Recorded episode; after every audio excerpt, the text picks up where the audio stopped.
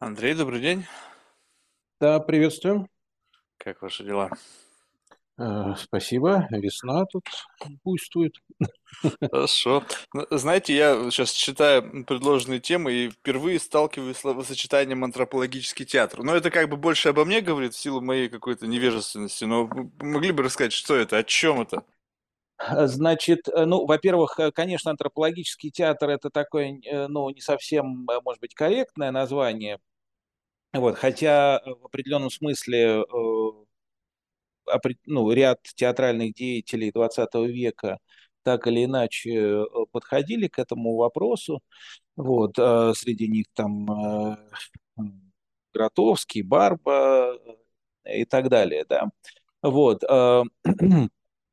То, что для нас важно вот в том, в том виде театра, который мы исповедуем, это то, что мы занимаемся прежде всего развитием а, человека, то есть развитием э, личности человека, его способностей, а, его возможностей, да, а, и его особенностей, потому что мы занимаемся людьми с особенностями, и мы делаем так, что особенности человека становятся а, его достоинствами на сцене. Но а, это как бы является своего рода исследованием, а, которое протекает в течение всей э, ну, жизни, потому что у нас люди, а, которые к нам приходят, да, то есть мы с ними живем ну, долго, э, как, как правило, ну, то есть теми, кто э, действительно достигает каких-то э, результатов, успехов, да, то есть это вот там 20 лет, например, да, там 10-20 лет, ну, такие длинные периоды. Семья. Э, Да, а, и в результате оказывается, что э, ну, вот это вот э, у человека могут быть какие-то ограничения, да, э, то, что называется там ограниченные возможности здоровья, ну, такой глупый совершенно термин, на мой взгляд, да, вот, а, но возможности развития, то есть развитие человека безграничны. Вот это вот удивительная история, потому что э, действительно, ну, как бы потенциал, который заложен в каждом человеке, в любом, независимо от его там а, действительно ограничений, каких-то особенностей и так далее, он безграничен до тех пор, пока человек живет. И вот это удивительная вещь. И это как бы то, что э, мы можем исследовать именно в театре. Почему? Потому что э, театр это искусство, в котором э, материалом которого является сам человек.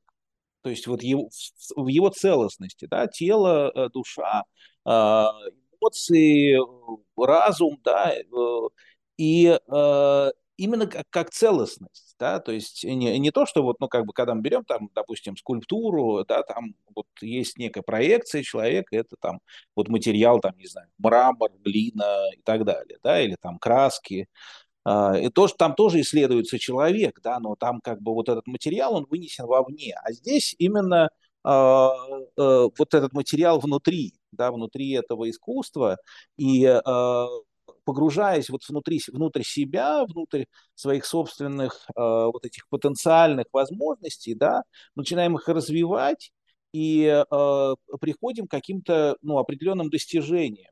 А за счет вот чего это развитие происходит? Просто чтобы было понимание самого механизма. То есть ставятся ну, мы какие-то задачи, упражнения?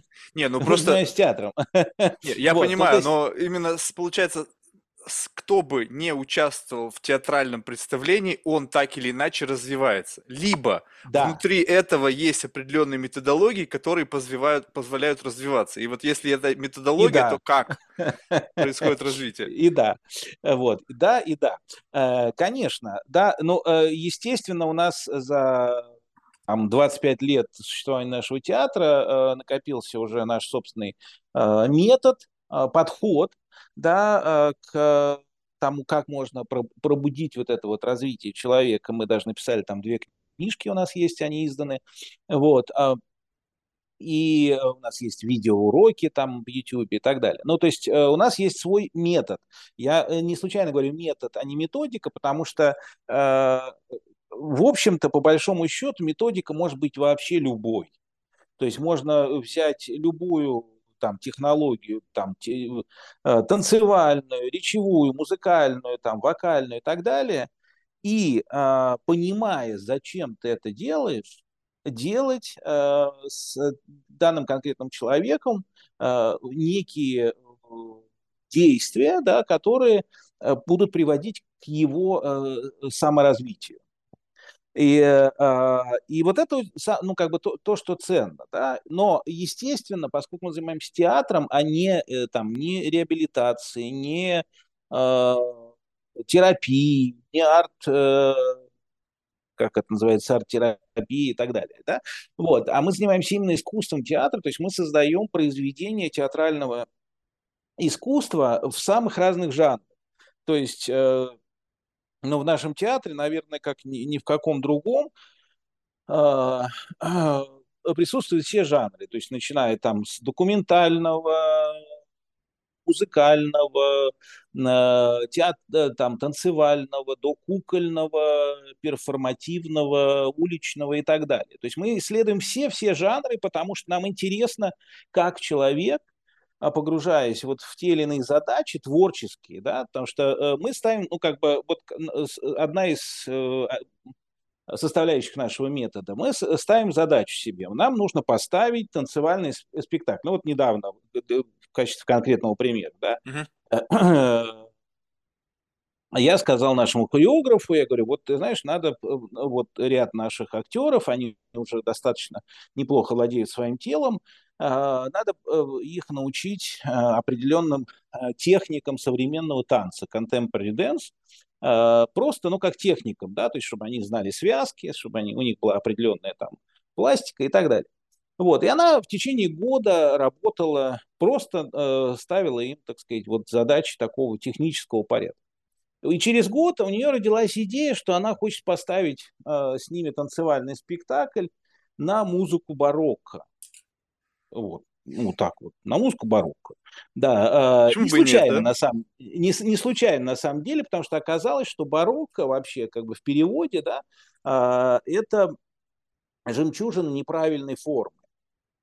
То есть барокко, да, э, это жемчужина неправильной формы. То есть это не и а наши, ну тела наших актеров, они как и вообще наши актеры, они они неправильные как бы с точки зрения обычного, так сказать, обывателя, да, вот, а, и оказалось, что это интересная идея, как бы они, она пересекается, то есть вот барокко, так сказать, не, жемчужина неправильной формы, наши актеры, наши танцоры, которые тоже вот такие неправильные формы, да, и это э, вдохновило нашего хореографа, вот эта идея, и она стала, ну, как бы вот работать над тем, чтобы э, из их материала, из их пластики в, э, в контексте вот этого contemporary языка, contemporary dance, да, плюс музыка барокко, да, и вот это все как бы э, как некая такая вот безумная задача, да, которую мы всегда ставим как цель, да, то есть нам нужно сделать э, танцевальный спектакль на музыку барокко, и нам нужно наших актеров к этому привести.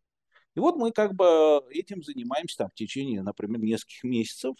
Э, дальше мы пригласили замечательных э, музыкантов современных, э, которые как раз играют музыку барокко, э, вот, там Алису Тен, э, Стопозюмского, вот, которые, ну, просто профессиональные, очень известные сейчас, ну, вот в России музыканты, которые выступают, игра, ну, они мульти, так сказать, жанровые, вот. И мы соединили все это вместе. Получился замечательный как бы, творческий продукт, с которым все выросли. Да, как бы и хореограф, и э, танцоры, а, и, в общем-то, музыканты, которые никогда не, ранее не общались с людьми с особенностями, они тоже для себя получили определенный новый опыт а, и создали определенную, ну, очень красивую, так сказать, а, произведение театрального искусства. Вот, собственно, вот как бы такое краткое описание нашего метода вот этого антропологического театра. То есть как бы мы развиваемся, и достигаем определенных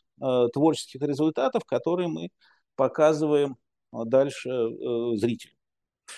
Я, я, ну, я понимаю, что это, наверное, будет сложно ответить. То есть я, я думаю, что это все-таки такой некий синергетический продукт, ну, все то, чем вы занимаетесь. То есть там есть и какая-то программа, направленная на рост и помощь в развитии людям с какими-то особенностями. То есть и плюс, получается, вовлечение их в творческий процесс и создание как бы какого-то того или иного перформанса, который является как бы пищей, ну как зрелищем для потенциальных зрителей. Вот, но все-таки изначально что это? Ну то есть как бы это театр изначально, либо это помощь людям в решении их каких-то проблем? Понимаешь, что это как бы уже в конечном итоге сейчас такой единый продукт, но с чего это начиналось? Хм. Э, понимаете, тут, э, ну, как бы, что было раньше, курица или яйцо? Вот это из, из этой серии вопрос. Э, потому что ну, с одной стороны, для меня, да, изначально, для меня ну, первым было занятие с людьми с особенностями, да, вот, то есть как некая, ну, такая там педагогическая практика или то, что называется там социокультурная реабилитация. То есть у вас какой-то специфический, соответствующий бэкграунд был академический, ну, что вас привело туда, либо просто желание помогать людям с ограниченными возможностями?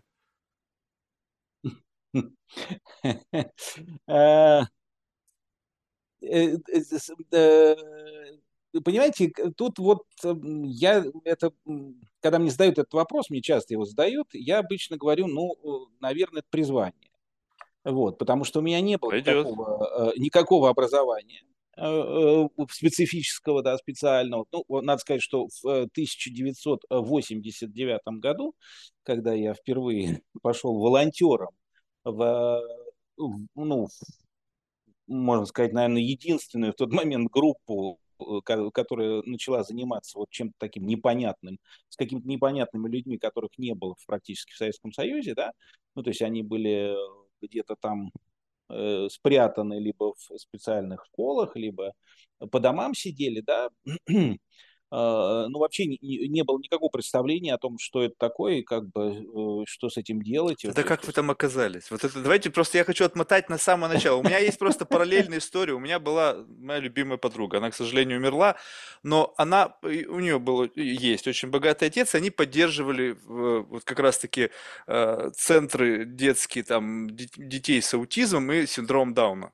Я, я просто был с ней несколько раз в этих местах, я просто спрашивал ее этот вопрос, типа, ну, как бы ты-то как? Ну, у нее была личная история, потому что у них племянник, он с синдромом, ну, у него есть какой-то аутический спектр. Ну, и так как люди богатые, и, в общем-то, надо чем-то заниматься, они просто стали это поддерживать, и она как бы переняла у отца эту эстафетную палочку и занималась этим делом. Вот, но просто вот так, там, 80-й год, вообще непонятно, что происходит в стране, да, нету специфического образования, и не то чтобы как бы это жажда филантропии, там деньги некуда девать, да, там не, не миллиарды долларов, наверное, за спиной, да, и тут вы приходите туда по какой-то причине, и вот мне просто интересно было бы знать, вот что это за причина. А, призвание. То есть оно как-то вот зв... Потому как что, звон в э, голове? Ну, э, ну как, не как звон в голове, а на самом деле я до этого уже начал заниматься, ну, то, что можно назвать, наверное, педагогикой, то есть я там э, как молодой человек, я тогда был ну, достаточно молод, вот, э, я стал э, ну, работать так называемого педагога-новатора, тогда это называлось, да, то есть тогда вообще был, ну вот в эпоху перестройки было много так называемых педагогов-новаторов, которые, ну, как грибы такие вырастали, потому что, ну, появилась возможность как-то, да, увидеть, и они что-то стали ну, новое такое говорить, чего не было раньше, да, ну, то есть не было раньше слышно этого, по крайней мере, вот, а, и стали создаваться определенные так называемые семейные клубы, вот, и в одном из таких семейных клубов, э, собственно, я э, стал работать, а, закончив школу, вот, и поступив на вечерний факультет, э, филологический факультет э, Московского государственного университета, вот, я параллельно работал вот как бы педагогом, скажем так. Вот. Э, и там, поскольку была очень такая активная среда, то есть там были очень много с, у, с очень разных людей, с очень разным бэкграундом, э, и это была прям очень интересная такая э, встреча, потому что там со многими из них мы там дружим до сих пор и какие-то делаем совместные проекты. И они, э, многие из этих людей, в общем-то, явились такими инициаторами разных процессов, которые происходили потом, э, культурных процессов, культурных, педагогических, которые происходили потом в 90-е годы. Вот. А, и, ну, вот как бы одна, один из, из таких людей, да, э, Алена Арманд, она вот меня направила в такую, просто она сказала, что вот создается такая группа, вот сходи, посмотри. Все, я пошел. я ничего не знал про людей с инвалидностью и в общем-то, их боялся, да. Вот А можете дальше поподробнее писать? У меня есть собственный experience. Я просто хочу услышать вас. Вот первый раз вы очутились в окружении людей с, э, ну, с особенностями. Сейчас, может быть, с точки зрения новой этики правильно так говорить. Как, что это за чувство? То есть, э, как вы адаптировались к, ну, как бы выравнивали вот свое, как бы, стан- а, обычное отношение к этим людям. Просто многие говорят, и это, знаете, звучит для меня немножечко как бы, немножечко лживо. К ним надо относиться как к обычным людям. Ну, как бы да, это так, но когда ты с этим сталкиваешь, ты понимаешь, что тебе нужно немножечко калибровать все равно модель поведения, потому что есть некий спектр как бы отклонений, который нужно каким-то образом нивелировать. И это не просто сделать просто так, вот ты только что общался всю жизнь с обычными людьми, и бам, переместился, и ты в окружении людей, которые могут ну, вести себя не совсем привычно для твоего стандартного состояния. Ну, э, э, очень точный, на самом деле, вопрос, очень хороший, спасибо, потому что действительно вот эти э, фразочки, типа к ним надо относиться как к обычным, они э, ну, не имеют ничего общего с реальной практикой. Вот. а, Ну, то есть, как бы, с одной стороны, можем так сказать, что относиться как к людям, да, Ну, это но не как к обычным, да, потому что все равно есть действительно специфика.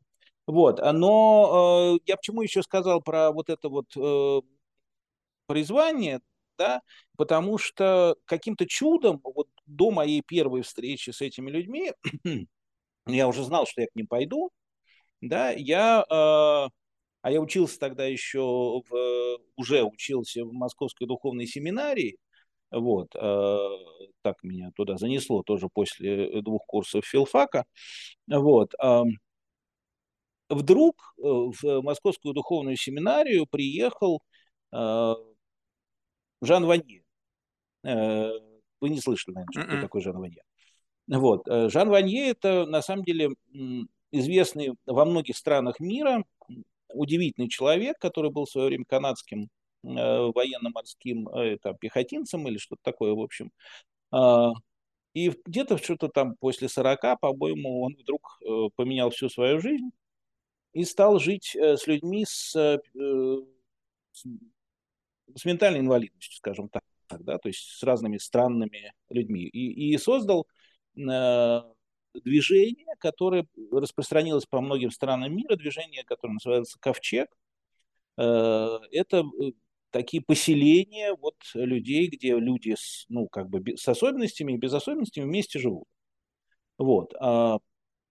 И это удивительный был человек, да, он, э, причем он такой глубоко э, религиозный, католик. Вот. э, И вот этот католик, глубоко религиозный, вдруг приезжает в Московскую духовную семинарию, так на минуточку, в 1989 году, а, когда, собственно, ну, представления, скажем так, об экуменизме вообще были ну, совсем еще не популярны, скажем, совсем, ну, то есть А вот что это такое?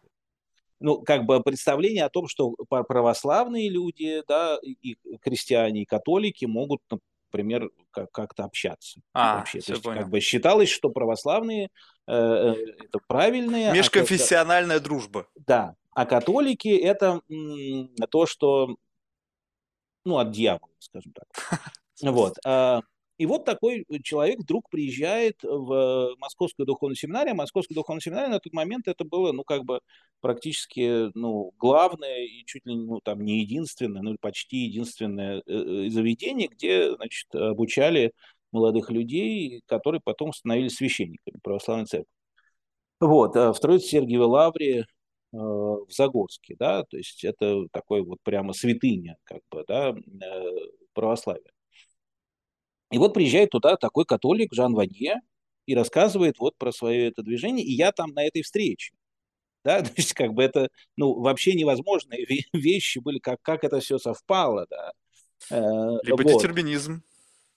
А, И, э, собственно, я ему задаю этот, ну, задает вопрос, я говорю, Жан, вот скажите, я там э, буквально на днях буду встречаться с, э, в первый раз с людьми с, э, вот, с инвалидностью, я их боюсь, я не знаю, что с ними делать.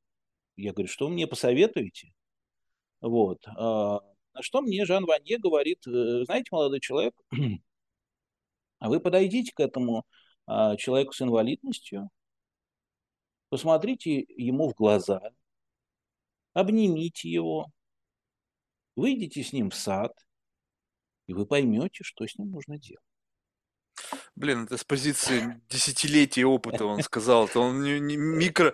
То, что там внутри этого процесса, те, те какие-то вещи, которые он понял. То есть для него сейчас это кажется все просто, конечно. Это конечно. всегда вот так вот спрашивать у гуру какого-то совета, который тебе, кажется, дает что-то такое примитивное и простое, ты думаешь, а сам, ну, там такая мудрость зашита в этом.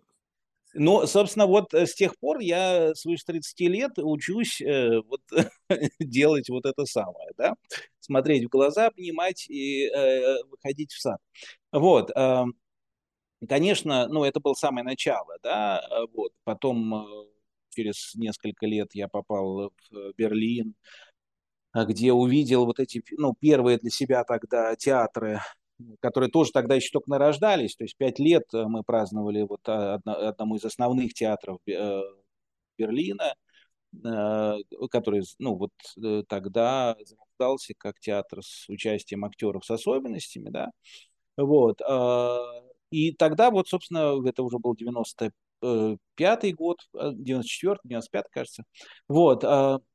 И тогда стало ну, как бы созревать вот эта идея, что нужно заниматься театром, потому что именно искусством театра, да, э, потому что это важная такая социальная модель и модель интеграции или инклюзии э, человека в социум, потому что, э, но это дальше уже идет моя идея про то, что инклюзивным можно назвать только то сообщество, в котором мы за каждым из э, членов этого сообщества признаем право на создание эстетических ценностей, то есть ценностей культуры.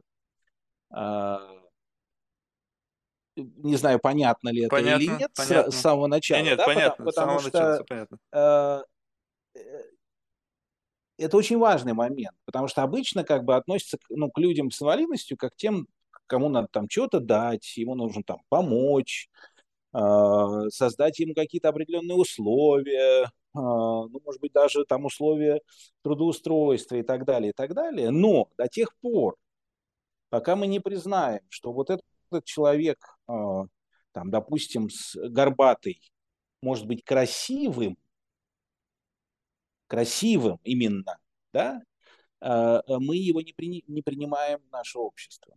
Потому что вот это вот бессознательное представление о красоте, оно у нас у всех бессознательно. Мы все знаем, что вот, ну, это же красиво, а это нет. Да? Э, ну, то есть мы объяснить это не можем. Но мы все знаем. И причем каждый знает про, си, про, свое, про свою красоту. И вот другого он говорит, нет, нет, это некрасивый. Да? И вообще-то на самом деле за вот эту, за эстетику, за нее убивают. Да? То есть это одна из самых э, таких жестких э, э, проблем, так сказать, которые, причем они, э, как правило, не осознаются, потому что убивают именно за эстетику. Ну или помните там, э, не знаю, вы, наверное, не помните, но, в общем, в свое время там было, э, например, там были какие-нибудь скинхеды и панки, да? Как вот. же не помню, ну, конечно помню. До сих пор есть. Но, нет, но они в свое время там прям э, рубились друг с другом, да, то есть они там уничтожали друг друга потому, вот по признаку как бы красивый-некрасивый да, то есть вот ты как бы из моей, э, так сказать, моего курятника, а ты не. Так вот, э, про, про человека с особенностями, да, то есть про человека с э, как, какими-либо особенностями развития, вот до тех пор, пока мы не увидим в нем красоту, именно красоту, не что-нибудь, да, не, не то, что мы его там э, наделяем какими-то своими, значит, качествами того, что вот, а он какой-то там э, небожитель, там, не знаю, инопланетянин, э, ребенок индиго, э, там святой или еще что-то. То есть существует масса всяких вот этих э, Э, способов, так сказать, как подменить вообще истинного человека вот нашим, э, нашей проекции, как бы мы его хотели, э, ну, как-то улучшить в наших глазах. Так вот, его не надо улучшать. Его нужно увидеть, его красоту.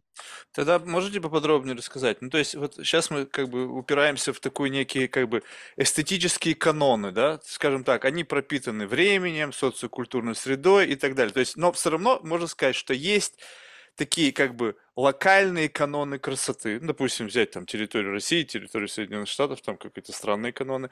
Ну, в общем, э, но тем не менее, они, э, несмотря на то, что есть субъективность восприятия красоты, но в целом, если взять, допустим, там какого-нибудь человека, который миллионами признан как бы красивым, либо красивой, либо там вей, да, каком-то в прононсе таком непонятном, сказать, то показав их большинству, сказать, красивый. Если взять человека, не соответствующего этим канонам, то большинство скажет некрасивый, безотносительно. То есть вот просто черное-белое. И то, что вы говорите, по сути, это получается, что нужно каким-то образом отмести в сторону свои собственные представления о красоте, плюс, которые как-то переплетаются с таким локальным бенчмарком красоты, ну или времени, не знаю, там чего-то, и увидеть то, чего ты не видишь. Но за счет да. чего?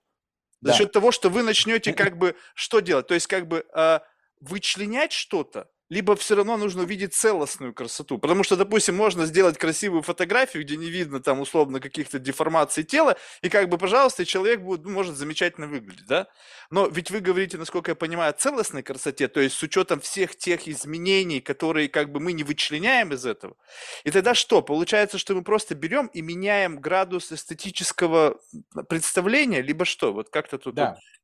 Да, э, да, опять же, э, совершенно замечательный вопрос. вот. И очень точно вы практически на него сами ответили. Э, на примере скажу, да, вот у нас просто есть один из наших главных актеров, Александр Довгань, он с как раз деформацией, сильной деформацией позвоночника, вот, а, и, ну, то есть у него горб, да, а, но из-за этого у него есть, э, ну, как бы специфическая такая пластика рук, и у него очень длинные красивые пальцы и очень, ну, очень красивые руки. Вот. Но и на самом деле он сам красивый. Вот. Э, а, несмотря на то, что, ну, когда вот он, э, ну, раздевается, да, до гола, то есть, например, на пляже, это ну, достаточно специфическое зрелище. Так вот, он, когда к нам пришел, он долгое время не мог себя при, принять вообще на сцене. Его, его родня не могла его принять на сцене, потому что, ну, как бы, ну, он же вот выглядит-то некрасиво. Вот. А мне он с самого начала понравился, потому что я вот сразу увидел его красивые глаза, его красивые руки. Вот. Я его хотел прям, я его вот брал и сразу... Так, ну вот тут там... очень важно. Вы увидели красивые глаза и красивые руки. Не целостную да. картину. Вы увидели что-то, что вам нет. понравилось. Сначала нет. Сначала нет, да, но потом. Вот. А, и он долго не принимал, и даже уходил из театра на год, на целый, да, потому что вот, ну, как бы не мог себя принять. Вот, а, и даже пытался одно время думать про какую-то там операцию на исправление позвоночника, тогда это было, так сказать, модно, а, но, слава богу, не сделал, потому что если бы он ее сделал, он бы, ну, скорее всего, просто был обездвижен. Вот. А, и в какой-то момент он приходит ко мне и говорит, знаете, Андрей Борисович, а вот э, Савелий Крамаров, когда сделал операцию на э, глаза, вот он исправил себе косоглазие, он ведь что-то потерял, да? Вот. И в этот момент я понял, что он себя принял. И, э, и он стал работать над собой. И он очень ос- сознательно совершенно работает над собой, то есть он занимается своим телом, и он развил его до такой степени, что вот когда он танцует, это абсолютно завораживающее действие. Uh, причем uh, мы его, ну, как бы периодически мы просим его как раз танцевать там либо оголенным, либо, так сказать, почти мы видим его силуэт очень четко. Вот, и одним из таких примеров, да, того, насколько это воздействует на зрителя, вот недавно мне говорила известная там галерист Катя Бочевар, она говорит, я видела несколько лет назад ваш спектакль, я не помню ничего, актер, ну как бы там, я помню руки одного танцора. То есть человек запомнил вот, вот эти руки, которые просто, они просто вот жили на сцене. И это бы, а они не просто так. Эти руки не просто так, потому что это как раз, ну, они возникли именно в, в контексте деформации позвоночника, они стали такими, да. То есть это как раз про целостность. И вот про то, что вот если это исправить, то ты потеряешь что-то, то, что у тебя есть сейчас. Да, но то, о чем вы говорите, это невозможно как бы вот увидеть Моментально. То есть, во-первых, э, нужно, э, то есть у вас это э, как бы распаковка этой красоты произошла в результате плотного общения, явно, явно, явно выделяющегося какого-то таланта, который воплощался там в танце, еще в чем-то. То есть это целостный образ, это получается уже как бы некая, как бы, не то чтобы я не хочу сказать, что это ширма, но в какой-то мере она, как бы, это такой как бы ансамбль из чего-то отличающегося, но это отличающееся ведет к тому, что как бы на фоне этого рождается что-то прекрасное.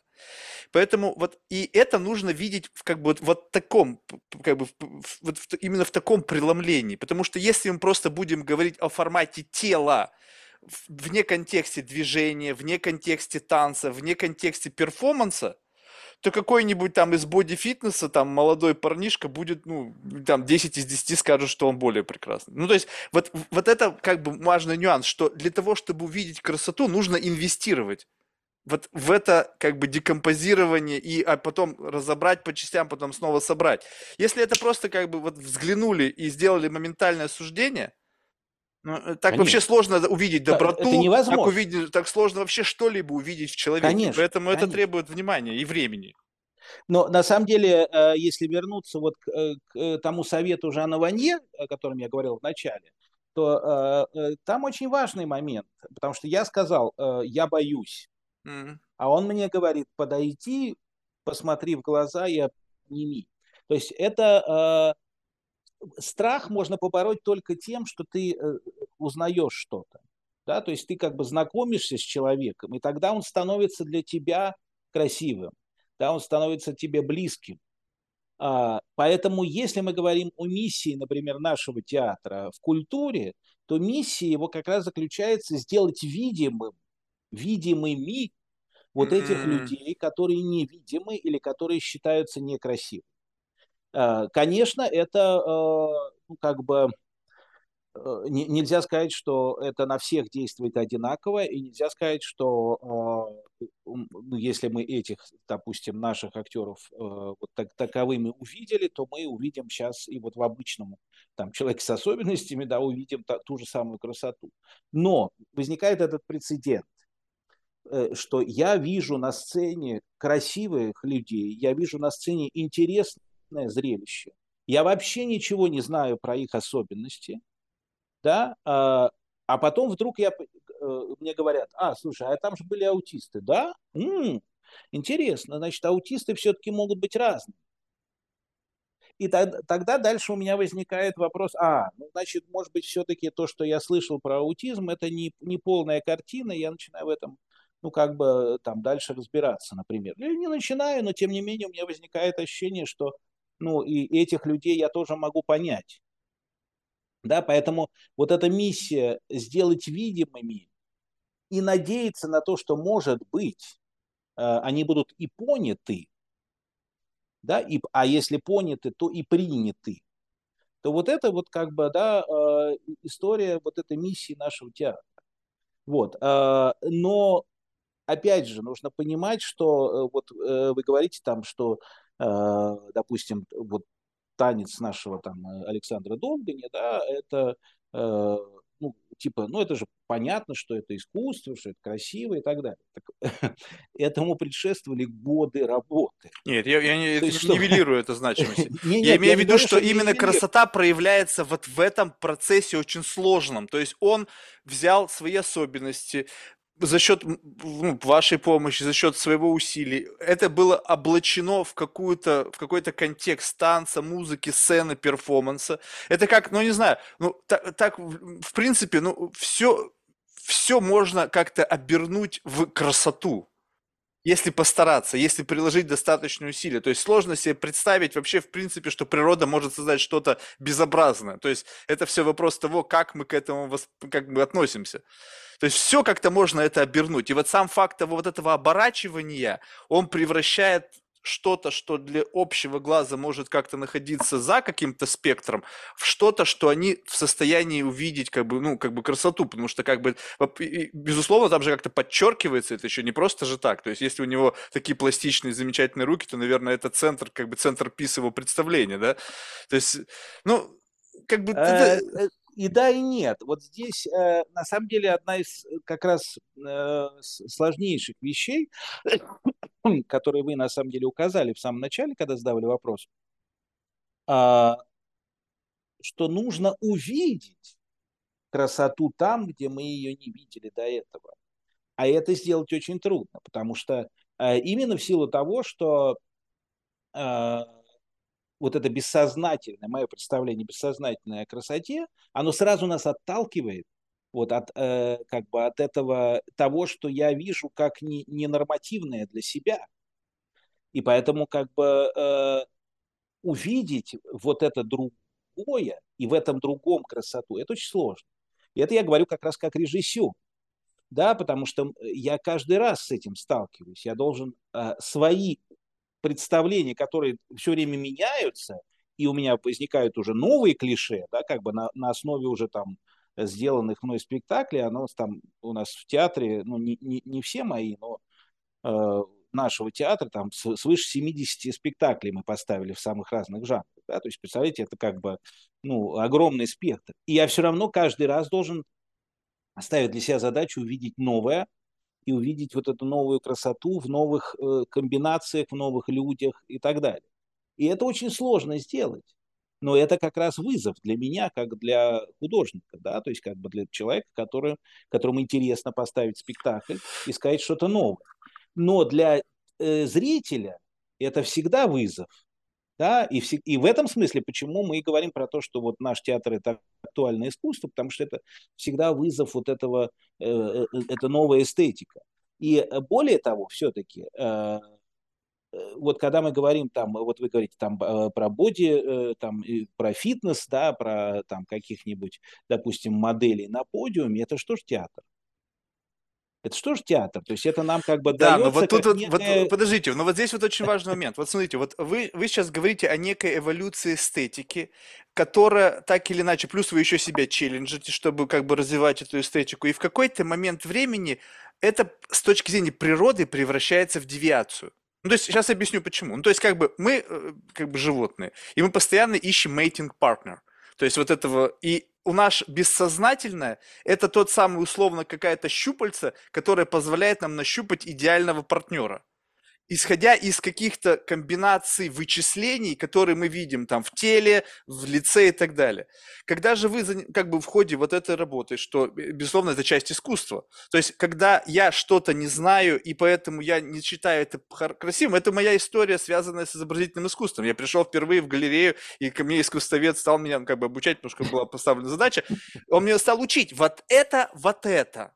Я говорю, а, а я видел закорючку. Нет, это не закорючка. И, и понимаете, и, каждый, и теперь в моей голове есть вещи, которые протегированы, которые я не, за, не называю ничем-то некрасивым. Это некрасивое только потому, что у меня нет представления о том, на что я смотрю. Но когда вы начинаете раздвигать этот спектр, тогда как вы относитесь вообще, то есть где тогда вот этот вот как бы внутренний камертон, вот этот вот эталон красоты, где он? Если спектр есть, уж, который уходит в достаточно серьезную девиацию, ну, в том плане общечеловеческом, что вы можете увидеть красоту там, где других будут воротить. Ну, я же прямо грубо говорю, ну, допустим. Да, конечно, да. А там, где большинство скажет, да, это круто, это красиво, это прямо там секси, вы скажете, что особенного? То есть вот как бы вот, ну, вы-то как пыта... вот держитесь вот в этом всем растянутом диапазоне эстетики? То есть где, где условно ваш свит спот, вот где вот как бы вот то, где вы считаете, вот сейчас я не, не я сейчас не э, главный, руководитель театра, сейчас я не руководитель э, ком, ну, студии, которая занимается там созданием творчества, обучения, а я как человек – вот тот самый глубинный я, там в какой-нибудь там, не знаю, там в 50 обложек э, обдетый, э, одетый как луковица, а вот я. И вот это я говорит, как бы по-прежнему цепляется за бессознательную эстетику. И вот это вот некая отсечка, и то, где вы сейчас находитесь в рамках про деформации. это уже явно где-то там, ну, за границей, даже уже в экран не, входит или нет?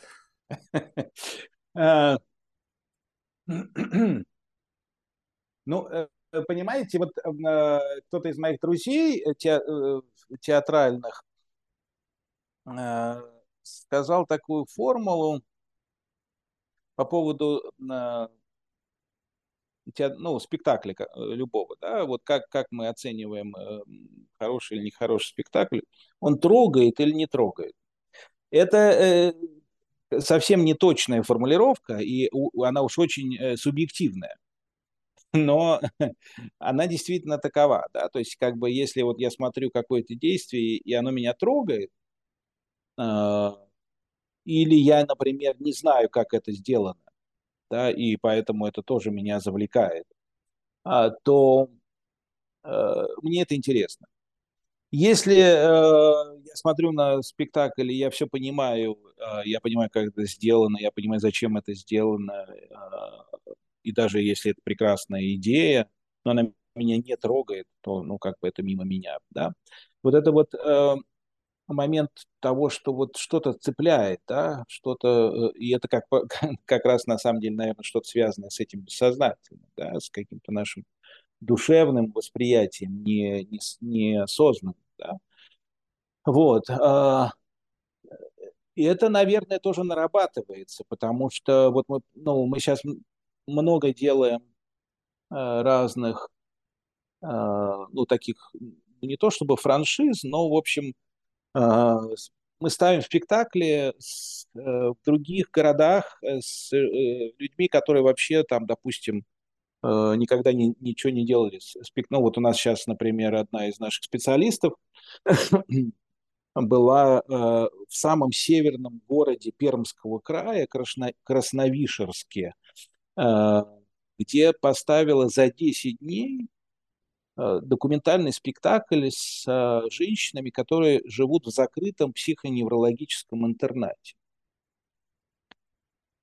И ей удалось там найти тоже какую-то красоту. Кто зрители вот у таких э, представлений? Э, но там это в основном как бы те внутренние зрители. А, да? ну понятно. В основном. Хотя сейчас этот спектакль, ну, там он был сделан по гранту, и он будет вывезен в Перми, там на определенный тоже фестиваль такой.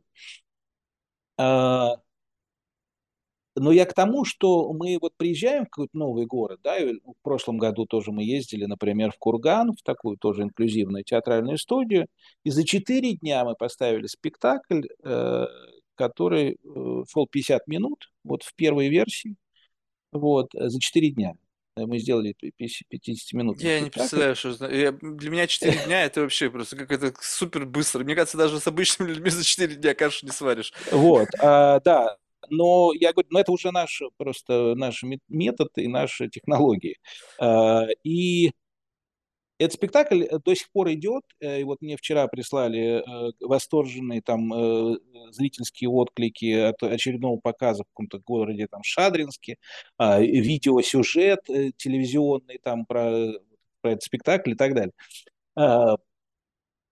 Потому что там, там видят живую красоту вот этих вот людей, которые вообще, вот а, они другие, но они, они такие, вот то, что я в самом начале сказал, что э, особенности становятся достоинством. Андрей, и, хорошо, а... если так. У вас просто, вот знаете, вот у меня, я немножко циничный человек, понимаете? И вот мы же, я просто, ну, как вы меня простите, я просто буду говорить так, как я думаю. То есть вы, у вас, у нас все равно немножко разный спектр, разная как бы среда. Я вижу много людей, которые ходят на подобные мероприятия не потому, что они видят это, там красоту, а потому что это как-то модно, это как-то концептуально, это как-то интересно с точки зрения потом об этом рассказать, там зачекиниться, сделать селфи, либо потом как бы э, показать о некой, вот как бы, знаете, virtue signaling, вот это вот как бы о социальной, э, как бы такой, как бы, э, ну, о неком эм, причастии к социальной работе, к как бы give back to community, вот, вот эта часть. И там на самом деле лицемерие достаточно много. Я не говорю, что там все сто процентов такие, но там есть определенное число людей, которые просто как бы театр современного искусства. Да, есть ценители этого творчества, но есть те, которые туда просто ходят, потому что это прикольно. Так же, как ходят туда прикольно в Большой, так же, как ходят там, ну, куда угодно, там, не знаю, в Линкольн-центр ходят не потому, что они любят искусство, а потому что Венская опера, что туда ездят все, потому что так любят послушать. Да нет, потому что, блин, все там в такседа, там, в как смокингах, да, там, с красивыми дамами, и там, в общем-то, это место, где нужно побывать. Здесь я понимаю, что как бы немножечко другой тип эстетики, потому что вроде бы как бы сложно сравнивать там выступление где-то там, либо там с Венской оперой, но я пытаюсь понять, какова мотивация людей туда идти. Одно дело, когда это внутреннее мероприятие, и просто для коллектива, для людей так или иначе как надо заниматься чем-то. Но когда это зритель, просто зритель, не, прямо не аффилированный, у него нету больного в семье, у него нету вообще никакого с этим связанного бэкграунда, и он идет на это смотреть и потом говорит, что это красиво, мне бы интересно было послушать профиль вот этого зрителя. Кто он, на ваш взгляд? Ну, во-первых, э, я э, сразу скажу, что у нас нету вот такой публики, о которой вы говорите, которая ходила бы, потому что это модно, потому что у нас это не модно. Вот. А ну, вот эта вот Катя галеристка, она вполне себе могла туда пойти, потому что перформансы такие бывают сумасшедшие в галереях. Э, нет, она вообще попала туда по поводу другого спектакля. Она попала по поводу... Там был просто фестиваль танцевальный, а, который мы ну. организовывали, там был японец. И она пришла на японца. А, ну все понятно. То есть случайно но, она столкнулась да, с этим. Она случайно с этим столкнулась, но потом все-таки она уже сейчас там пригласила наш театр, и мы уже теперь там у нее выступаем в галерее и так далее. Но э, как правило, это совершенно не, не вот люди, которые ходят, э, потому что это модно, а потому что это интересно. Вот. А, не все. То есть бывает, что уходят со, со спектакля. Вот у нас недавно там буквально там 15 ушло, потому что они пришли, не зная про то, как бы, куда они пришли и на что. Да? Но при этом осталось э, там, две трети зала осталось. Да? Вот. И, и, и эти две трети были в восторге, они потом об этом говорили, потому что мы, как правило, обычно э, обсуждение устраиваем э, ну, тех спектаклей наших, которые такие не, не форматные. Ну, как бы у нас вообще, как правило, все спектакли такие не, необычные, да, потому что это всегда поиск нового языка театрального и нового жанра. Вот. А, но мы, э, как правило, обсуждаем со зрителями и зрители. И, кстати, сейчас очень много молодежи, Э, которые из самых разных, э, там, из, из разных вузов, занимающихся совершенно разными вещами, и тем не менее им интересно. Им интересно именно искусство. И именно это искусство с людьми с особенностями, а, потому что ну, само искусство интересно. Да? То есть это интересно то, те истории, те способы рассказывания этих историй, как, как мы это делаем. Потому что мы, дел, мы не делаем а, такого чисто документального социального театра, как это принято, так сказать, там а, иногда обозначать, что вот там это документальный театр, там социальный театр, он вскрывает какие-то там социальные проблемы общества и так далее. Вообще нам, нам это уже давно не интересно. Ну, мы как бы никогда не, не делали, э, ну и мне, на самом деле, я в свое время сделал как бы анти такой документальный, антисоциальный театр, э, в том смысле, что мне все время не нравилось, что социальный театр – это чернуха. Вот. Э, ну, у нас, по крайней мере, это долгое время было. Социальный документальный театр, это прям надо вот показать вот жесть, жесть. Вот что вот это вот прям вот Хотя и, и так этого более чем достаточно. Да, ну как бы нет, но а, действительно какие-то темы, которые, допустим, ну не, не шли в театре, да, и вот мы их сейчас расскажем о них, и это прям вот тебя э, вштырит, как бы, да, потому что вот это, это прям, ну вот жутко. Вот, а я э, сделал спектакль э, с мамами, с мамами э, ребят с особенностями, ну, с мамами э, в основном те, которые у нас мамы наших ребят.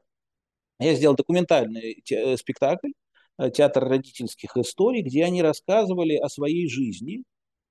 Э, и до рождения ребенка с особенностями, потом, причем а, а, как бы всю свою жизнь, начиная со своих, со своих предков, там детство, школьные годы, молодость, замужество и подходили к рождению ребенка с особенностями. Потом был маленький кусочек вот этой жести, когда у них рождался ребенок, и они понимали, что все, жизнь закончилась. И потом маленький кусочек э, уже из сегодняшнего дня, где они рассказывали, как, ну, как бы, как круто их ребенок что-нибудь сказал, сделал там и так далее, что он их чем-то вдохновил, чем-то удивил и так далее. И вот э, я сделал этот спектакль в Москве сначала, потом сделал вот франшизу в Иркутске с иркутскими родителями. Это было просто бомбический успех. Вот спектакль до сих пор идет и ездит там на разные фестивали в разные города из Иркутска.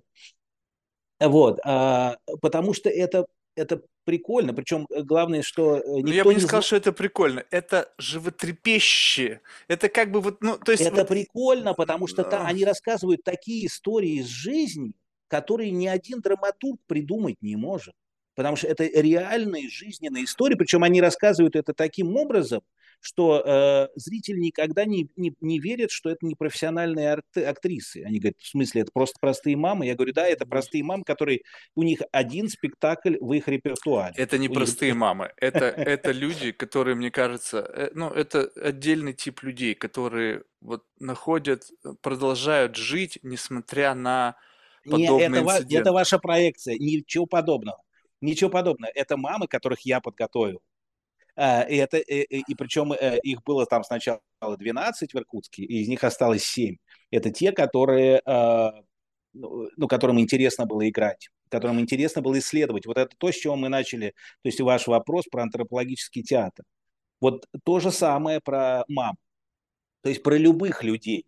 Неважно, это человек с особенностями и так далее. Если он как бы чувствует этот вызов театральный, да, ему интересно исследовать себя, вот в, э, в, в театральном творчестве, найти в себе что-то такое, чего он не замечал, потому что вот это вот а, путешествие в биографию этих мам, да, в их предков, они никогда в жизни этого не делали. Это я их туда повел. И они там столько откопали, что для них это просто вау. Э, э, это, ну, они поняли, что они вообще, ну, как бы очень интересную живут жизнь.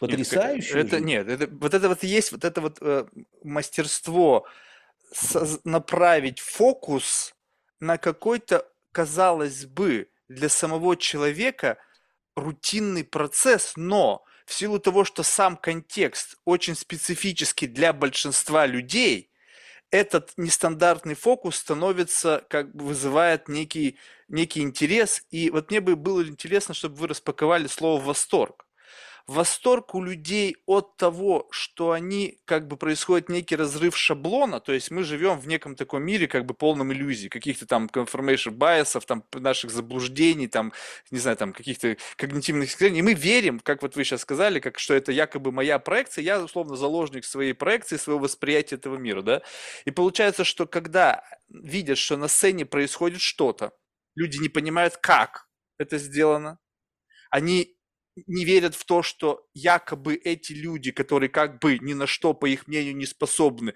способны делать, и, возможно, кто-то из них чувствует, блин, да, наверное, я бы сам этого не сделал. То есть еще один разрыв шаблона. И получается, что восторг – это как бы вот именно такой очень такой колоссальный разрыв шаблона, плюс еще в таком разрезе. Я не хочу сказать, что вот это, знаете, фильмы про животных, когда там, там собачка умирает, и все рыдают. Блин, там, не знаю, документальный фильм про дельфинов, и у меня даже слеза потекла. Как бы, вроде бы, ну, я точно, знаете, не сентиментальный человек. Вот, но это как бы вот этот условно слой, такой какой-то он оголенного нерва. И в этом еще слое, который вот изначально такой, еще и разрывы шаблона происходят. И это вот такой бульон, из которого вызывает восторг. Просто есть восторг, э, допустим, как синдром, там, не знаю, Стендаля, какой-то катарсис, он, мне кажется, немножко другого плана. То есть там спектр вот этого восторга, он уходит именно как раз, когда бессознательная вот эта как бы эстетика натыкается на что-то, что как бы вот этой как бы струне брянькает, и ты попадаешь в резонанс, и кого-то там выключает, да? А здесь немножечко другое, вот, или я ошибаюсь? То есть вот Почему вот... другое это? Почему другое? То же самое, да. И, и э, ты действительно задеваешь какие-то струны, которые вдруг тебе резонируют, а, и это новое. И, собственно, как бы искусство – это всегда поиск вот этого иного взгляда, да, нового взгляда на мир. Почему мы как бы и говорим, опять же, про то, что человек с особенностями, он нам дает этот иной взгляд, потому что он, он сам иной, да, и если мы его научаем, правда, свой вот этот иной взгляд распаковывать и как бы доносить до зрителя. Потому что, как правило, человек с особенностями, он стремится быть как все. И он как раз, если с ним специально не заниматься, он будет пытаться попасть вот в эти шаблоны масс-культуры. Да, то есть делать как все. И тогда ничего интересного не будет да, и тогда мы не, как раз вот не найдем вот эту вот э, струну, которая коснется каждого.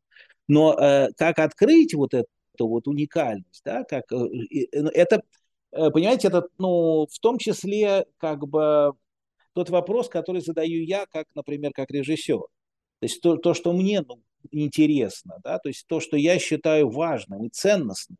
И это, ну, на самом деле, это одна из э, серьезных проблем, как, как мне кажется, там, в развитии а, вот этого театра с участием людей с особенностями у нас, э, ну, не только у нас в стране, вообще, да, под, э, э, заключается в том, что режиссеру сказать нечего.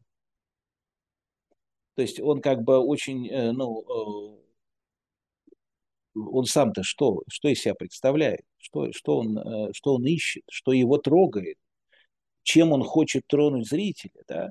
Потому что э, ну, вот этот вот бесконечный там э, драматический театр, который ну, там, по миллиону раз проигрывает одни и те же сюжеты, ну, немножечко с, с некоторыми но, нововведениями, да, ну, как бы это, это не, это не режиссерский театр, на мой взгляд. Ну, в смысле, он как бы считается режиссерским, потому что именно режиссер вдруг дает какую-то новую трактовку драматурга, но э, э, мы этим не занимаемся вообще. Да? То есть э, как бы нам это, а, неинтересно, б, мы, это, мы этим не можем заниматься, потому что наши актеры, они никогда не сыграют так, ну, так же профессионально в драматическом театре, как сделает это профессионал драматического театра.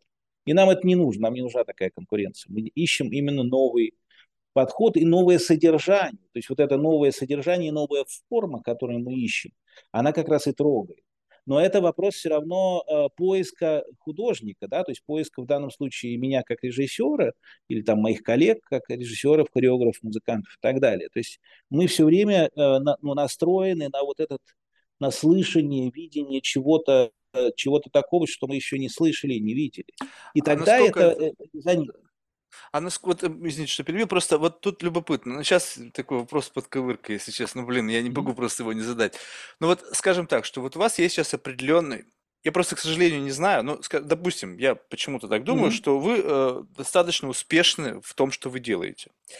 Вот, скажем так, лично для себя это внутренний такой вопрос. Вот если бы вы были бы руководителем театра обычных, с обычными актерами, удалось ли бы вам достигнуть хотя бы того же самого уровня успешности, который есть сейчас? Просто Нет. тут очень любопытный момент. Вот представим себе так, что вот это условно такой, я сейчас буду грубо, возможно, говорить, но это очень специфический медиум. Вот эти люди, как бы, через которых вы пропускаете какое-то сообщение, какую-то идею, опять же, которую вы считаете, что это новизна какая-то, то есть это ваша творческая, креативная идея, но когда она пропускается через этих людей, это как условно вот как бы призма, которая отклоняет совершенно неожиданную сторону, проходящий через него сигнал. И на выходе это действительно удивительно, потому что это как бы вот, ну, как бы такой какой-то сложный как бы трансформатор идеи, пропущенный через людей с, с особенностями. И получается так, что ваша задача подобрать как бы условно входящий сигнал таким образом, чтобы он, через, проходя через эту, как бы через исполнителей, еще, еще более неожиданно вышел. Но по сути, как бы основной элемент получается здесь сами актеры которые просто по какой-то генетической, либо, не знаю, болезни получили вот это какое-то искажение, которое, получается, все будет делать необычным. То есть получается, что как бы, ну, ну я не знаю, как это объяснить, как, э, как э, использование самой необычности как некий способ конкурентного преимущества. А, э, но это не совсем так это не совсем так. Э, ну, во-первых, э, если говорить действительно э, о нашем сотрудничестве, то это взаимовыгодное сотрудничество, и, конечно же, я не достиг бы ну, тех результатов творческих ни с какими другими актерами, кроме как с этими. Да? А, хотя у нас очень много коллабораций с так называемыми профессиональными актерами, музыкантами, хореографами и так далее, которые приходят в наши проекты и в них э, участвуют на ну, абсолютно пол, полноправно. Да? Вот. Э, но это отдельная тема, там есть свои нюансы и свои сложности. Э, теперь про вот эту вот необычность и непохожесть. Она не самоценна не самодавлеющее, по крайней мере, в нашем театре. Да? А, у нас, э, я бы так сказал, что мы всегда, э, наши спектакли, это ну, как бы 50 на 50 э, продукции, 50 это продукции замысел режиссера, музыканта-хореографа, и 50 это наши актеры, которые дают свой контент, свою форму и так далее.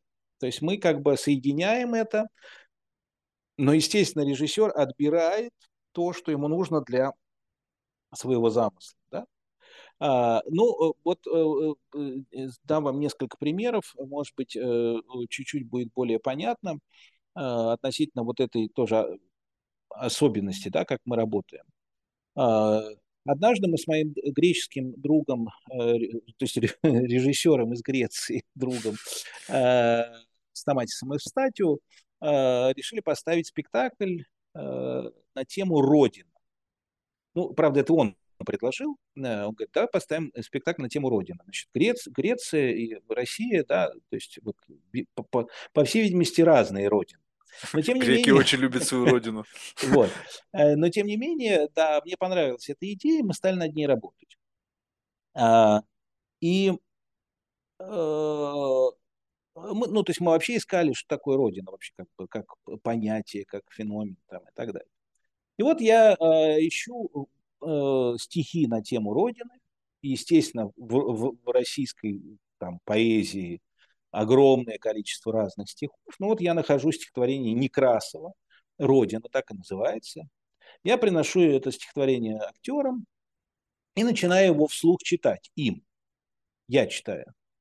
И вот пока я дочитал до последнего слова, я понял, что ни одно слово из этого стихотворения непонятно моим актерам.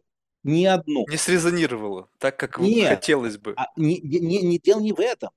А оно настолько, э, вот эта поэзия Некрасова, она настолько связана там, с русской историей, с отношением Некрасова к царизму, с, там, с его отношением там, э, с как бы с, там, своими близкими друзьями и так далее, с, э, там отсылы какие-то к культурным э, аспектам, какие-то метафоры и так далее, и так далее. То есть это ничего вообще не лежит в, той, как бы, в том культурном бэкграунде, который есть у моих актеров. Ну, я говорю, не срезонировал. То есть вот эти струны, которые должны были их активировать, не активировались.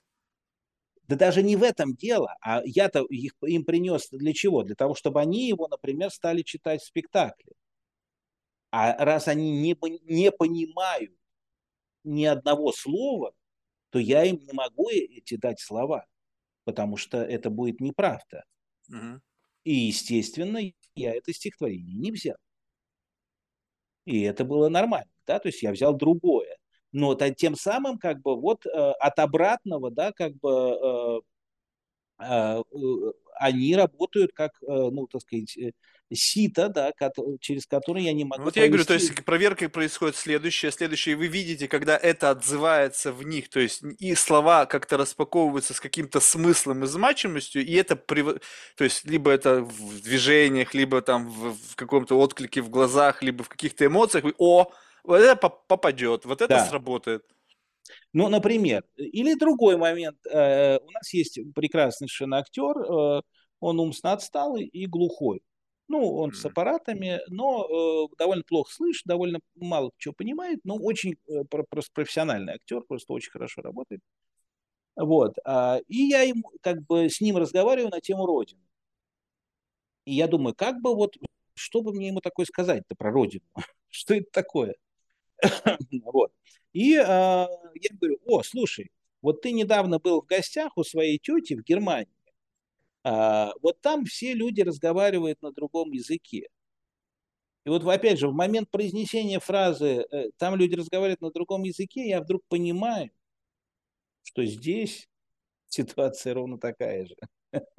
Что, что для него тоже большинство людей разговаривает на каком-то непонятном для него языке. И значит, оказывается, что Родина это все-таки не только язык или не, вообще не язык. Да? Потому что, ну, была у нас гипотеза была, мы когда исследуем, что Родина, может быть, это язык. Оказалось, что и, и так слишком просто это невозможно. Опять же, через человека с особенностями. Понимаете, вот что дает человек с особенностями? Он как бы обновляет наше восприятие. То есть мы как бы э, привыкли к каким-то вещам, ну, как будто, ну, так, так и должно быть. Ну, мы же знаем все. А оказывается, что нет. Оказывается, что э, это не само собой разумеющееся. Э, еще э, два примера. когда мы ставили спектакль с моим немецким уже э, другом, режиссером Герхардом Хартманом, спектакль «Отдаленная близость», за который мы получили «Золотую маску» в 2014 году, Значит, я отбирал э, тексты людей с особенностями, э, самые разные, и вдруг мне попался, значит, э, ну, дали мне дневник человека с синдромом Дауна, который просто живет в деревне Сазоново, где-то там, под Москвой или где-то еще. А, и он просто пишет дневник сам для себя, а не для кого, да, то есть он не предполагалось, что он будет где-то использоваться в спектакле. Вот, и он написан именно как дневник. Там э, моя мама э, там, режет помидоры, там дядя Юра э, косит траву, э, э, пошел дождь, э, у нас созрели помидоры, на небе горит красная луна. И я читал этот дневник, и я не понимал, как из этого можно сделать спектакль. Ну, как бы, его, и, точнее, ну, как, его, как этот дневник ввести в спектакль, потому что э, там нет как бы прямого сюжета. э, но что-то цепляло. Что-то цепляло, я никак не мог понять, как с этим быть, потому что это не, не поэзия, не проза, ну, дневник, и причем такой вот очень э, необычный. И вдруг э, меня осенило, что это очень похоже на киносценарий. Раскадровка. Когда раскадровка, совершенно верно. И я, как бы я понял, что эта раскадровка не просто так, а это, ну, как бы сознание вот этого человека. Вспышки э, сознания в определенный момент времени это которые эмоци... отображаются на бумаге. Его эмоциональное восприятие действительности. То есть он записывает то, что как бы его прям трогает, да, то есть его зажигает, и вот он это записывает. Причем по-настоящему, лишенный вот да. этой вот социокультурной прошивки, где мы, опять же, смотрим на то, что как бы не то, что нам нравится, а то, что нам сказали, что это классно. Да, да, то есть вот он, вот на небе горит красная луна. И вы представляете, э, э, эта фраза потом мне отзывалась зрителям. Мы, мы э, два года показывали этот спектакль, 29 раз мы его показали. Вот, а, и каждый раз мы обсуждали со зрителями, и вот зрители э, говорили, вы знаете, мы вот здесь, живя в Москве, мы забыли вообще на небо глядеть.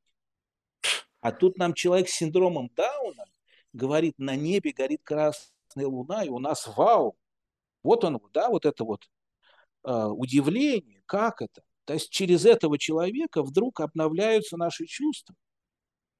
И это и есть вот это самое, да, понимаете, вот этот момент, когда вдруг этот человек нам дает э, вот эту новую возможность, новую возможность обновить свое собственное восприятие. И поэтому это не то, что нам жалко этого человека. Да нет, он, э, мы обогащаем свою собственную жизнь через этого человека. Почему, вот вы говорите, почему ходят? Вот потому и ходят. Потому что вдруг они видят что-то такое, чего ни, ни в каком другом э, театре не увидишь. Я это не учел момент, что условно, грубо говоря, вот я постоянно сам говорю вот в стриме сознания, да, то есть вот в стриме именно не, а, не как бы нередактируемым каким-то рационалом, причем циничным рационалом, там, как грубым, ну, в общем, с теми самыми прошивками, которые я получил в реальной жизни. Я не знаю, конечно, как у людей с неким, ну, как бы, с особенностями происходит редактирование собственных мыслей, но я полагаю, что вот этот а, автопилот, условно, который у нас как-то сам что-то там режиссирует, мне кажется, он у них изначально снижена функция это, и, соответственно, выливается все прямо в плюс-минус оригинальность оригинальном исполнении. И получается так, что человек в таком режиме способен увидеть то, что мы не можем увидеть в силу того, что мы не на то смотрим. Мы смотрим как бы на объект э, не как бы не вглубь этого объекта, а на вот эту какую-то шелуху, как бы на фантик, который этот объект превращает. Люди в городах вообще не видят. Если бы я не жил высоко одно время, я бы в Манхэттене вообще бы не видел никогда закатов. То есть там дома, блин, просыпаешься, мрак, и засыпаешь мрак. Это потом, когда я жил там на 54 этаже, там на горизонт смотришь, о, солнышко село, хорошо там. А так-то в городах где? Какие закаты? То есть, но даже глядя на закат, один человек увидит, ну, не знаю, какую-то красоту такого прямо, ну, я не знаю, как это сказать, такого глубинного плана, а другой увидит отрывок из фильма, фотографию в бабушкиной стене, там, э, ну, в общем, не то, что действительно есть, не, не то, на что ты смотришь, а кто-то вообще не будет смотреть, а быстренько сфотографирует и запостит это где-то. Смотреть и видеть, это как будто бы не одно и то же. А еще, если это еще и как-то выплеснуть из себя и показать это людям, которые вообще ничего не видят, то, наверное, действительно это такой ошеломительный эффект для многих могут, может иметь. Ну да, и здесь еще один э, принципиально важный момент, опять же, чем, что отличает наших актеров от э, условно профессиональных, то что они играют, потому что им нравится. Они не играют ни за славу, ни за деньги, они играют, потому что им нравится. И ну, это нравится, это... потому что внимание. Мне кажется, тут еще не, же не, тоже нет. Потому что э, это тяжелейший труд. Это тяжелейший труд. Но им нравится этот труд, потому что это смысл их жизни. Э, потому что, ну, это действительно, э, ну, наши актеры, они как бы супер профессиональные, потому что мы их так, ну, воспитали, потому что мы, например, поскольку у нас нет своего, ну, э, своего театра, в смысле своей сцены, вот, а, то есть мы репетируем в каких-то там стесненных условиях, а потом э, мы выезжаем на профессиональную сцену, которую там арендуем или нам дают э, партнеры, и мы за, там, за день, ну, в лучшем случае за два, ставим вот то, что мы нарепетировали здесь в комнате, да, мы ставим на сцене со светом, звуком, профессионально все. И наши актеры это умеют делать за один день. Они могут за один день вот, э, выйти на сцену, мы расста э, делаем расстановку, они делают прогон и вечером играют спектакль.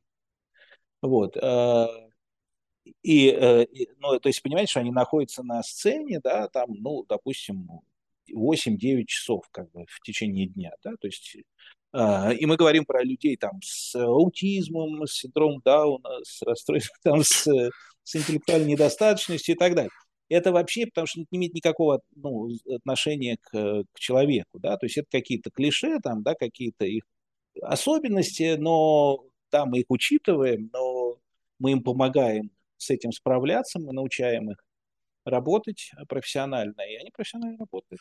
И, но им это нравится, потому что им нравится как бы вот этот отзыв э, у зрителей, и причем у них нету, э, ну, так сказать, тоже никаких в этом смысле специфических клише, да, то есть они выходят на любого зрителя, и мы говорим, что любой зритель, неважно, сколько их сидит в зале, там полный зал или там 15 э, человек, да, мы играем, потому что, ну, мы должны, э, зритель пришел смотреть, мы ему должны э, с ним взаимодействовать. И они получают удовольствие.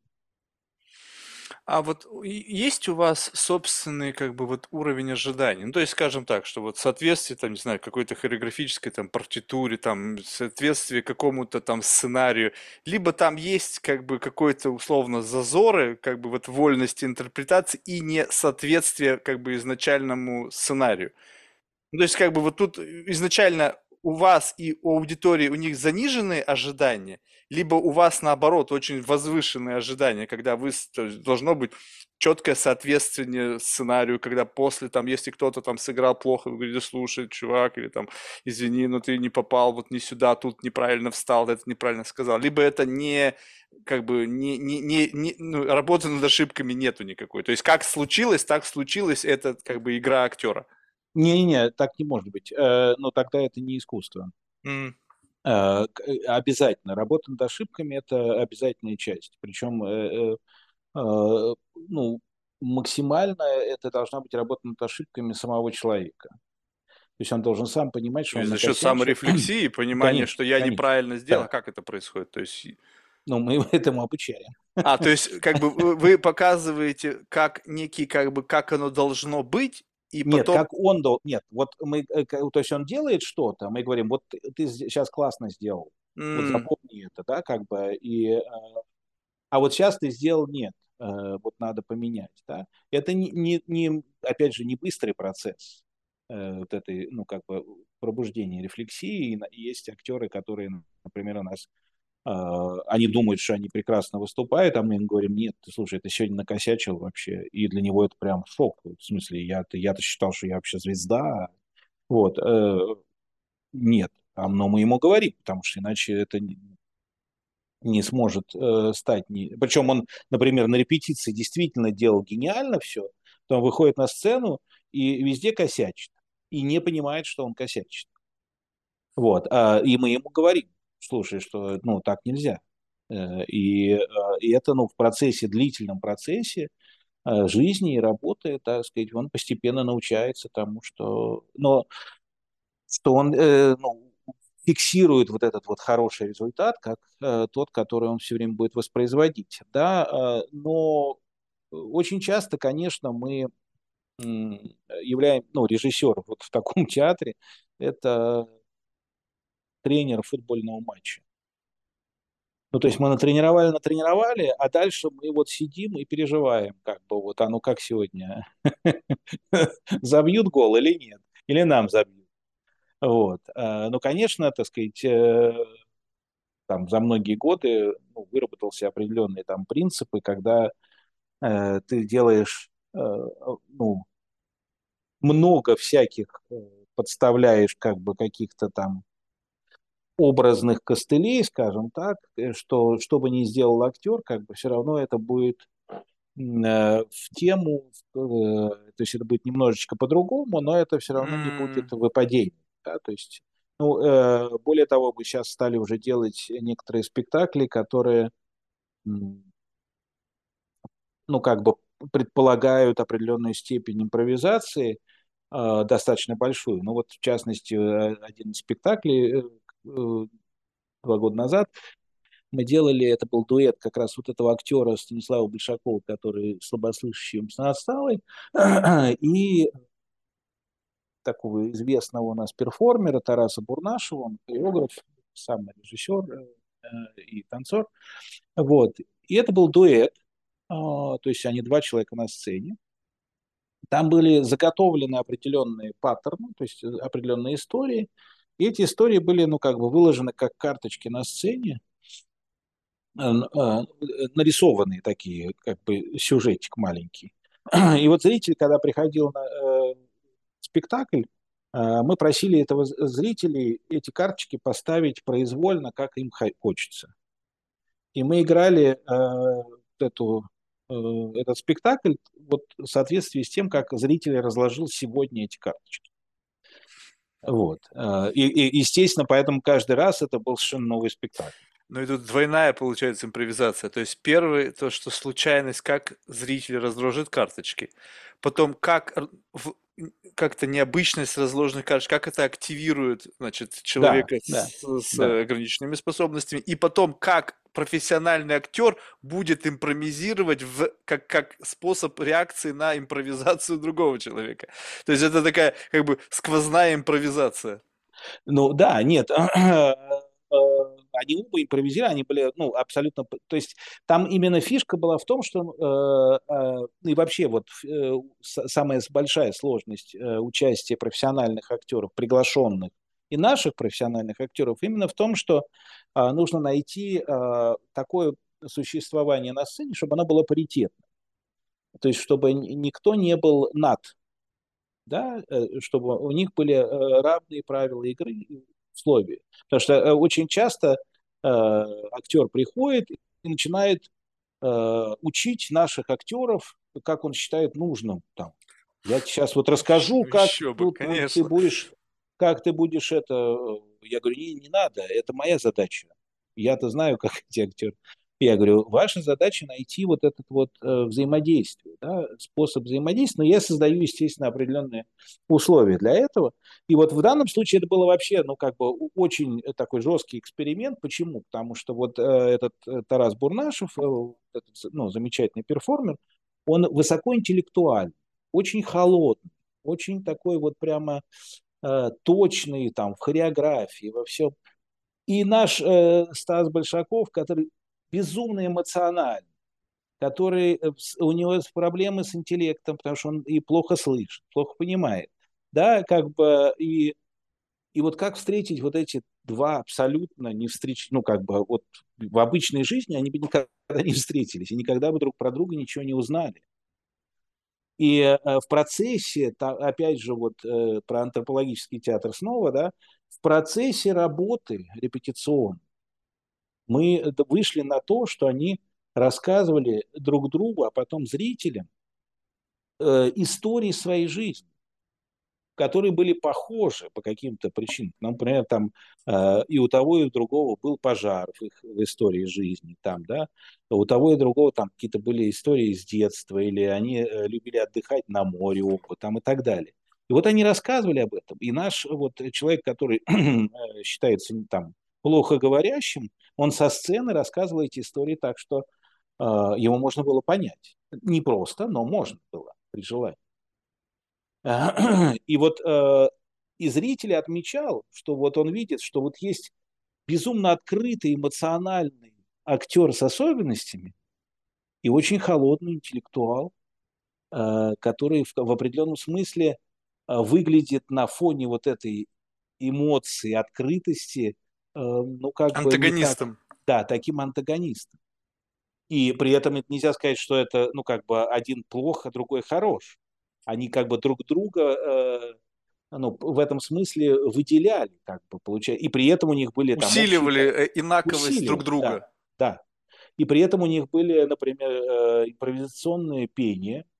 Они оба пели, причем оба не, не вокалисты ни разу, что один, что другой. Они э, импровизированно играли на аккордеон. И тоже никто из них не был профессионалом в этом деле. Но это была э, потрясающая музыка. То есть при, там приходили музыканты э, профессиональные, которые говорили, вау, так, ну, это же Подождите, просто... вот давайте тут поподробнее. Вот, вот, вот мне любопытно было бы в отношении критики. Но в силу того, что мы живем в мире новой этики, где даже деднейминг это какая-то уже один из новых грехов, за которые тебя будут в аду, не знаю, на вертеле жарить всю жизнь, хотя вроде бы бред собачий. Но вот насколько вообще вот в вашем творчестве есть критика? Ну, потому что как можно критиковать изначально людей, которые находятся за какой-то за спектром нормального, нормального, не знаю, там, нормальных когнитивных способностей. То есть это будет как бы то же самое, что нас всех с детства учили, нельзя смеяться там над больными там еродивыми, и получается, что критика здесь как бы у вас некий условный такой а, а, органический иммунитет критики, либо нет, либо все равно кто-то проходится полным ходом по вашему творчеству, там, не знаю, какие-нибудь искусствоведы там, либо конкуренты по цеху. А, нет, опять же, понимаете, вот сейчас вы как-то вдруг неожиданно э, откатились как бы на несколько шагов назад, потому что мы с вами тут полтора часа говорим про искусство, uh-huh. а вы говорите, а как же можно э, это искусство оценивать, если его делают больные? Нет, то есть либо оно искусство, либо не искусство. А если оно искусство, его можно оценить. И более того, его нужно оценить.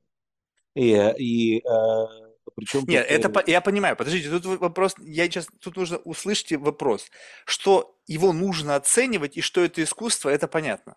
Неважно, кто является актором в этом искусстве. Да. Я имею в виду, верно. что с точки зрения оценки как бы внутренний какой-то бы моральный императив, когда ты что-то хочешь плохое сказать, он затыкает тебя, и как бы ты не можешь сказать что-то, потому что у тебя вот это внутреннее твое представление об этом, оно как бы, как бы тебя затыкает, как бы вот это self-censorship, как бы и, и э, это не произносится.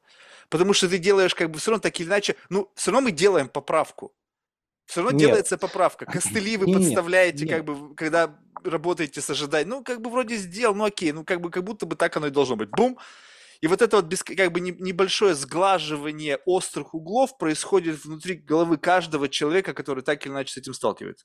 Не-не, э, тут э, э, вот все-таки, да, то есть либо это искусство, и мы его оцениваем, либо это не искусство, и мы его не оцениваем. Э, э, это, это действительно серьезный вопрос. Почему? Потому что вот даже когда нам дали золотую маску, там были очень жесткие, э, как нам рассказывали потом, да, жесткие дискуссии в экспертном совете, потому что некоторые говорили, что это искусство, а другие говорили, что нет, это э, социальное, как бы, социальный проект.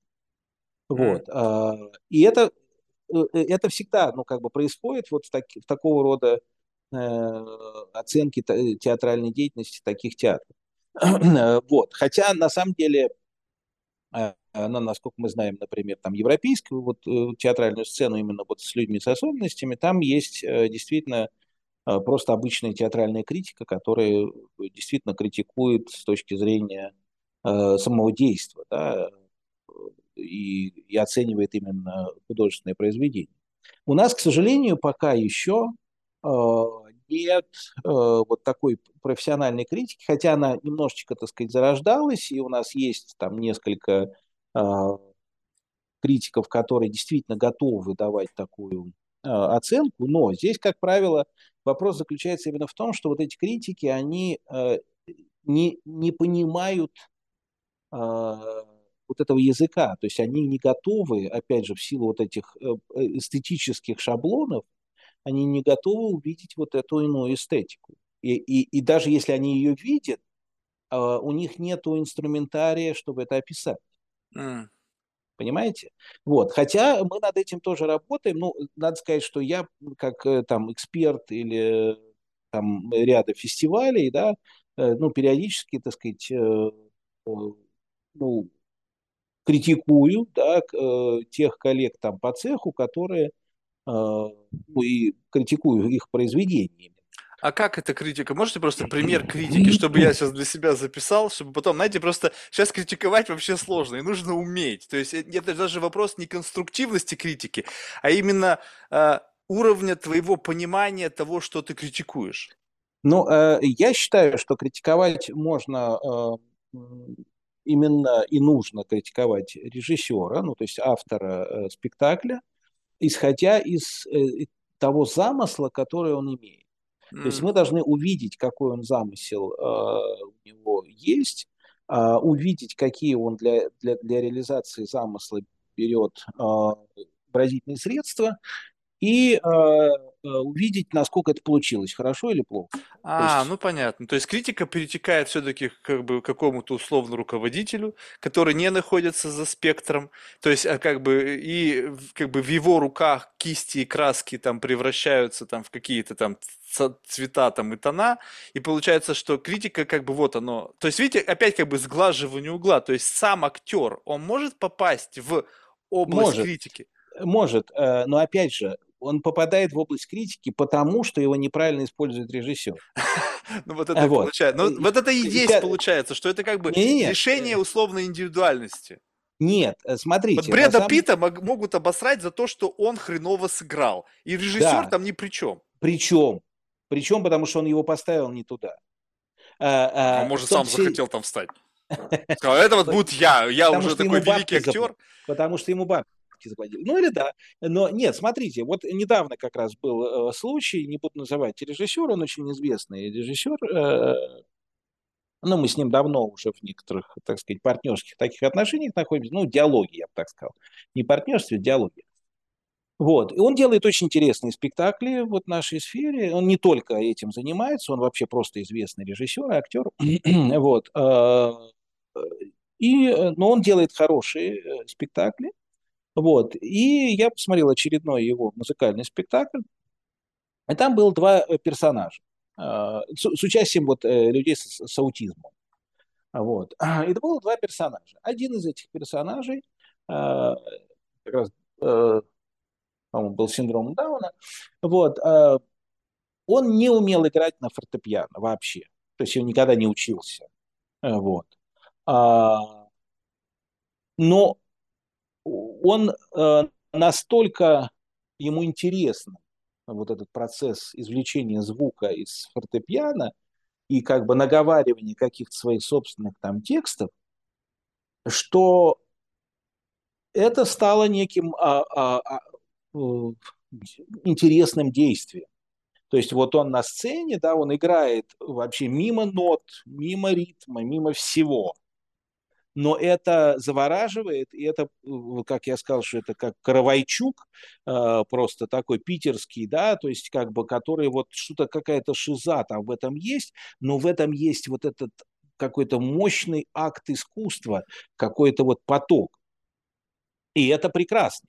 То есть мимо вот, нот... Сейчас, послушайте. И второй, э, вторая девица, которая в этом же спектакле, а, значит, а, и она считается, ну, вот в той компании, в которой это играет, да, что она считает, что она умеет петь. Она сама про себя считает, что она умеет петь. Она с, с легким аутизмом. А, она училась. И вот она выходит. Там хор из прекрасных там волонтеров, актеров, которые поют э, все по нотам, под музыку. И она выходит, и она поет, и поет мимо эксцентрик такой. Нет, но она считает, что она поет по нотам.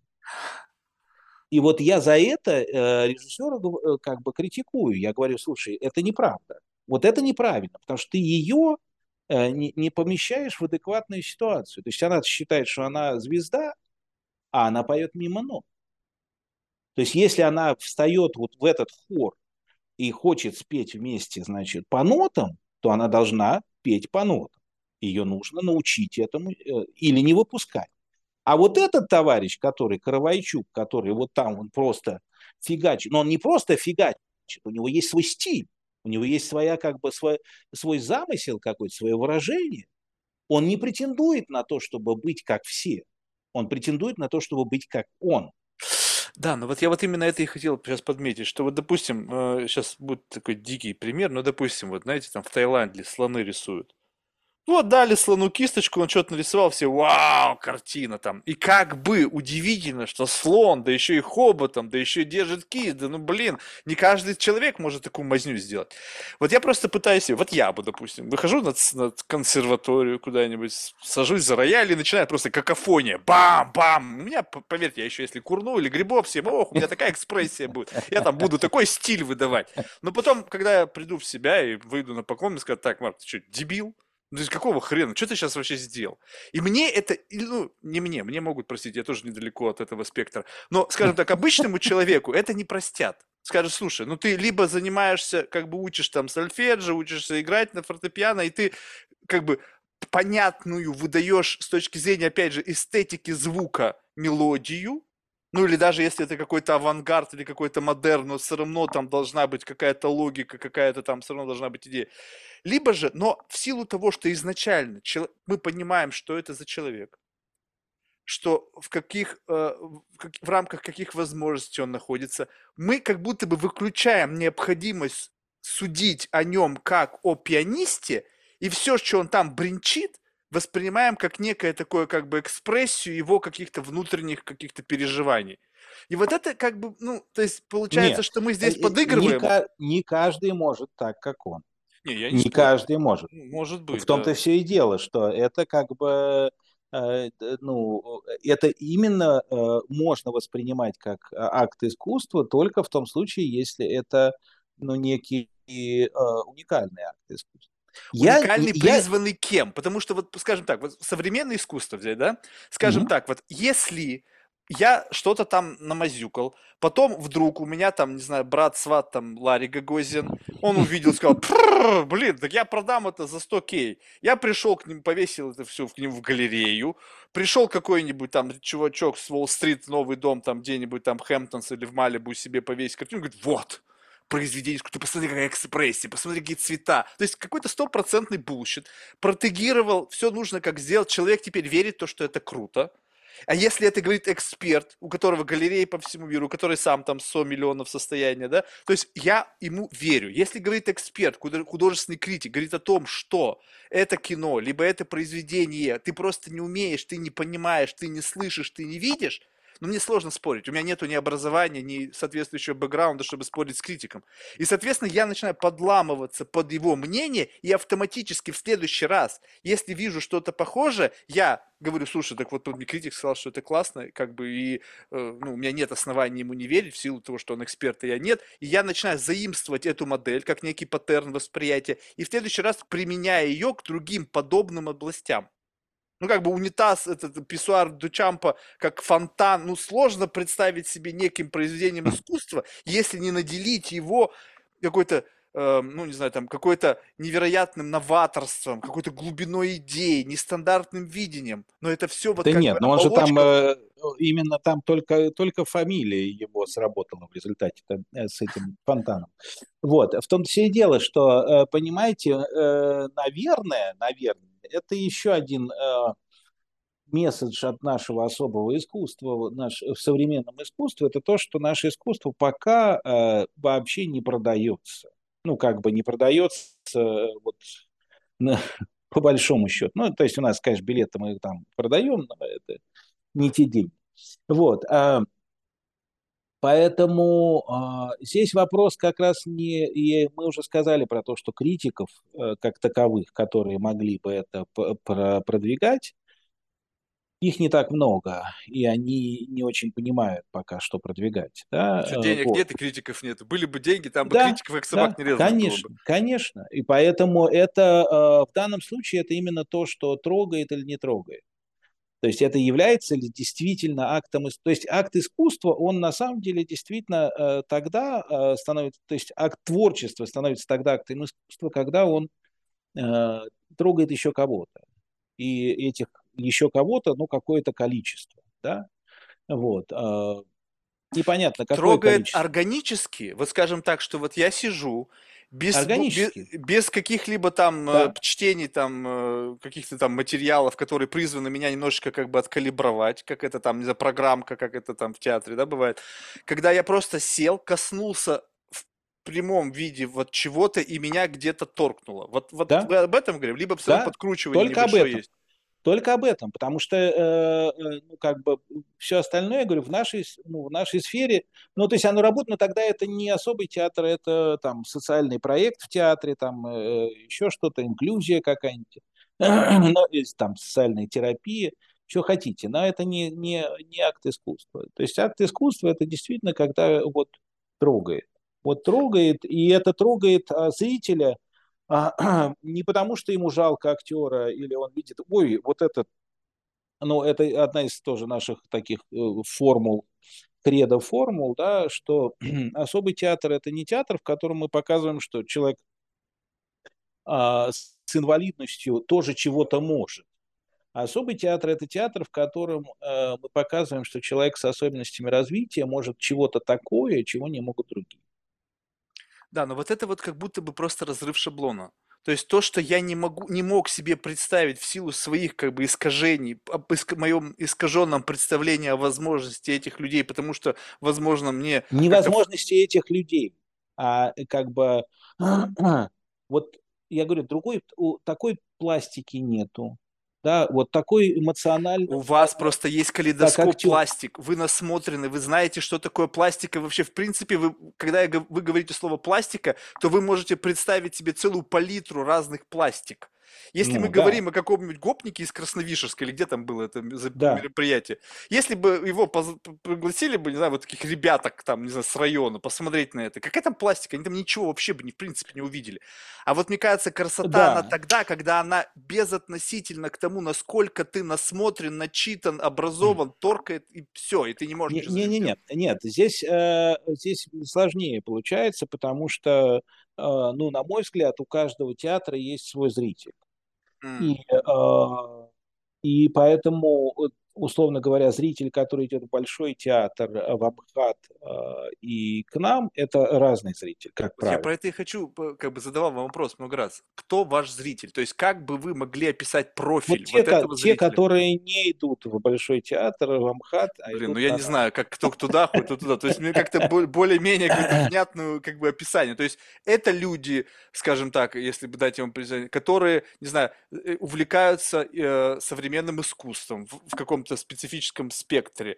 Это люди, э, вовлеченные в, в какую-то активную социальную работу, то есть социальные предприниматели, э, не знаю, там волонтеры, э, еще как. Ну, то есть как, есть какие-то у них э, общие схожие черты, чтобы можно было их как-то архетипировать?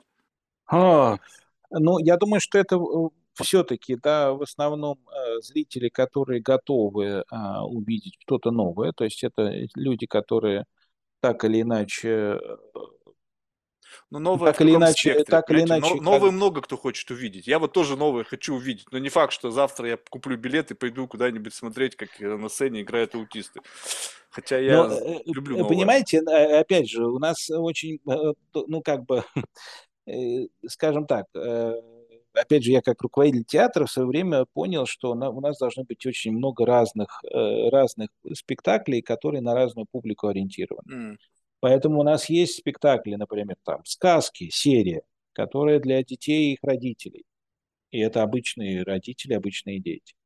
У нас та, или там музыкальные спектакли, это да, там а, такие. Есть перформативные спектакли, и это, ну, как бы немножко для другой публики. Есть спектакли уличные, и, соответственно, а, здесь вообще как бы тот, кто мимо проходил, тот и зритель, да. Вот. Есть, конечно, ну, какая-то часть ангажированных зрителей, которые, ну, там, как-то как-то имеют отношение к близким, родным и так далее, ну, или там друзья друзей друзей. Вот. Но э, поскольку мы, у нас разные спектакли, и мы в разных местах выступаем, вот недавно мы выступали, например, э, перед курсантами э, Росгвардии. Неожиданно для себя. Вот, ползала было курсантов Росгвардии, потому что мы выступали в музее, э, музее Победы. Э, Первый раз вообще мы там были. Ну, Так получилось. Э, ну, Вот, нас туда пригласили, и нам сказали, что будут школьники, а оказалось, что этими школьниками являются курсанты Росгвардии. Вот. а, Это было неожиданно, ползала, вот, но это было здорово, потому что мы никогда бы с такими людьми не встретились в другом месте. Вот. И они бы с нами не встретились. Да? Они, наверное, может быть, первый раз вообще видели людей с особенностями, которые играли концерт э, из произведений, которые они сами написали, тексты, музыку и сами исполняли. То есть это, ну, как бы, и это необычные тексты, естественно, это не, ну, как бы музыка более или менее такая инди, э, вот, а, но а, тем не менее, это, ну, как бы, это было прикольно. Э, Вот, и это вот такая публика. А, Ну, вот сейчас э, наш альбом, э, да, там в конце апреля, я надеюсь, выйдет на, там, в, в интернет всех музыкальных этих самых наших, по крайней мере, российских, на Яндекс Музыке. Вот э, выйдет наш альбом впервые, да, называется «Абсурд и романтика», вот, э, где ну, вот наши эти произведения, которые тоже нестандартные, написанные э, нашими участниками. И это тоже вопрос, да, как бы вот кому они будут интересны. Не знаю, потому что там интересные тексты, очень необычные. Вот, ну, музыка, ну, такая разнообразненькая. Ну, вот я говорю, что из серии мы называем это инди такое. Вот. э, э, То есть мы, мы стараемся захватить как можно больше разной зрительской аудитории именно в силу как бы той миссии, которую мы э, ну, для себя определили.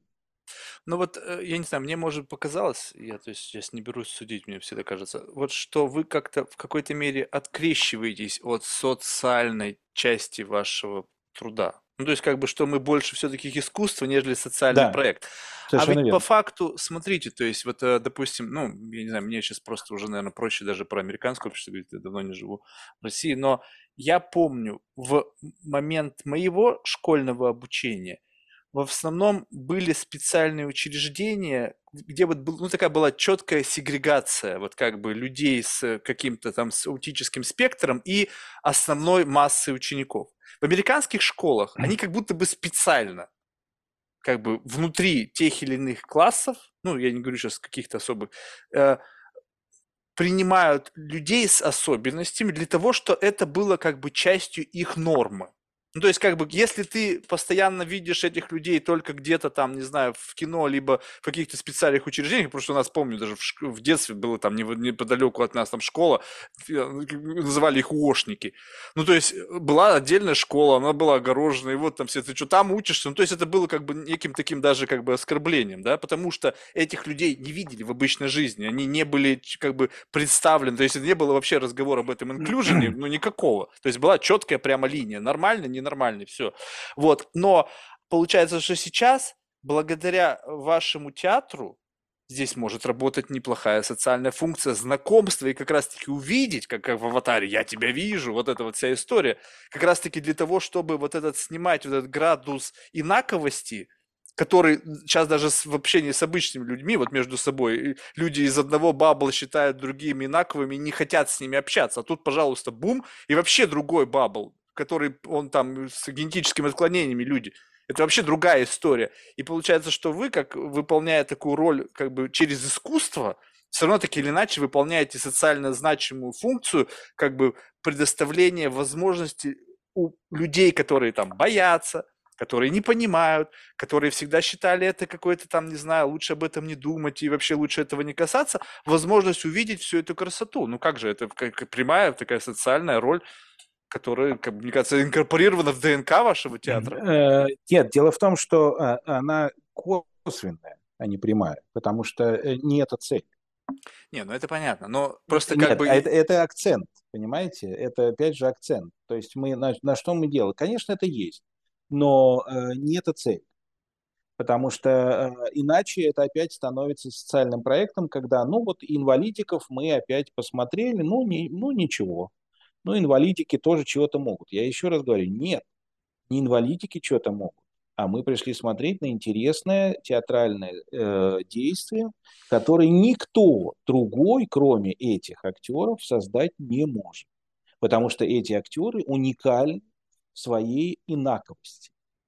И это как бы, не, ну, не, ну, опять же, мы не педалируем эту инаковость, что вот посмотреть, но это не цирк уродов да, мы говорим о том, что как раз наоборот, мы что-то такое нашли вместе с этими актерами, что, э, что мы хотим этим поделиться, потому что это прикольно, это интересно. Это вот как бы, вот смотрите, это какая-то э, необычность, да, необычность, которая к вам имеет тоже отношение. Вы тоже можете это э, быть причастным к этому. И ну, вот как это э, концерт абсурд и романтика. Ну, э, я обычно зрители спрашивают, я говорю, как вам кажется вообще, что такое абсурд? Ну, как бы это про жизнь.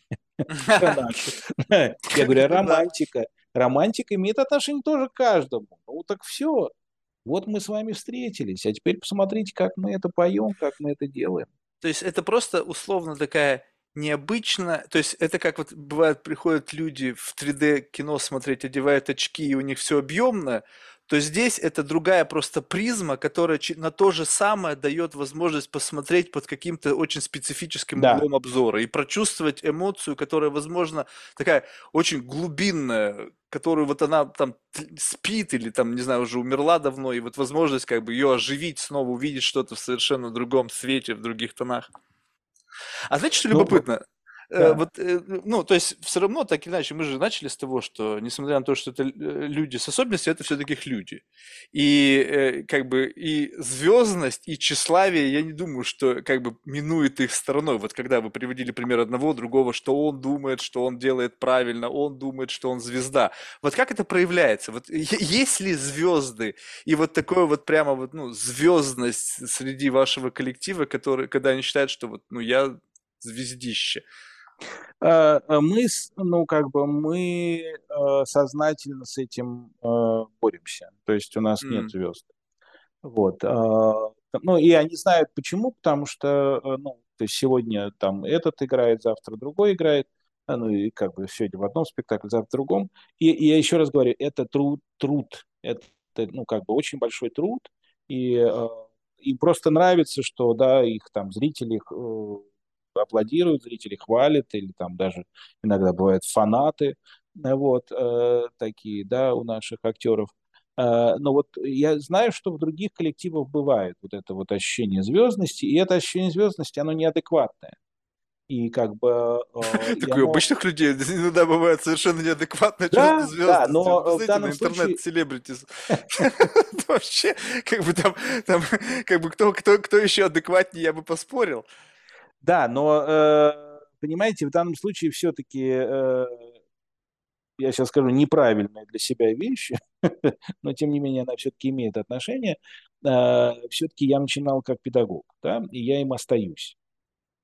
И для меня принципиально важно, что происходит с нашими актерами, вот, и насколько это с точки зрения, ну, как бы человеческой, да, личностной, имеет отношение к их развитию.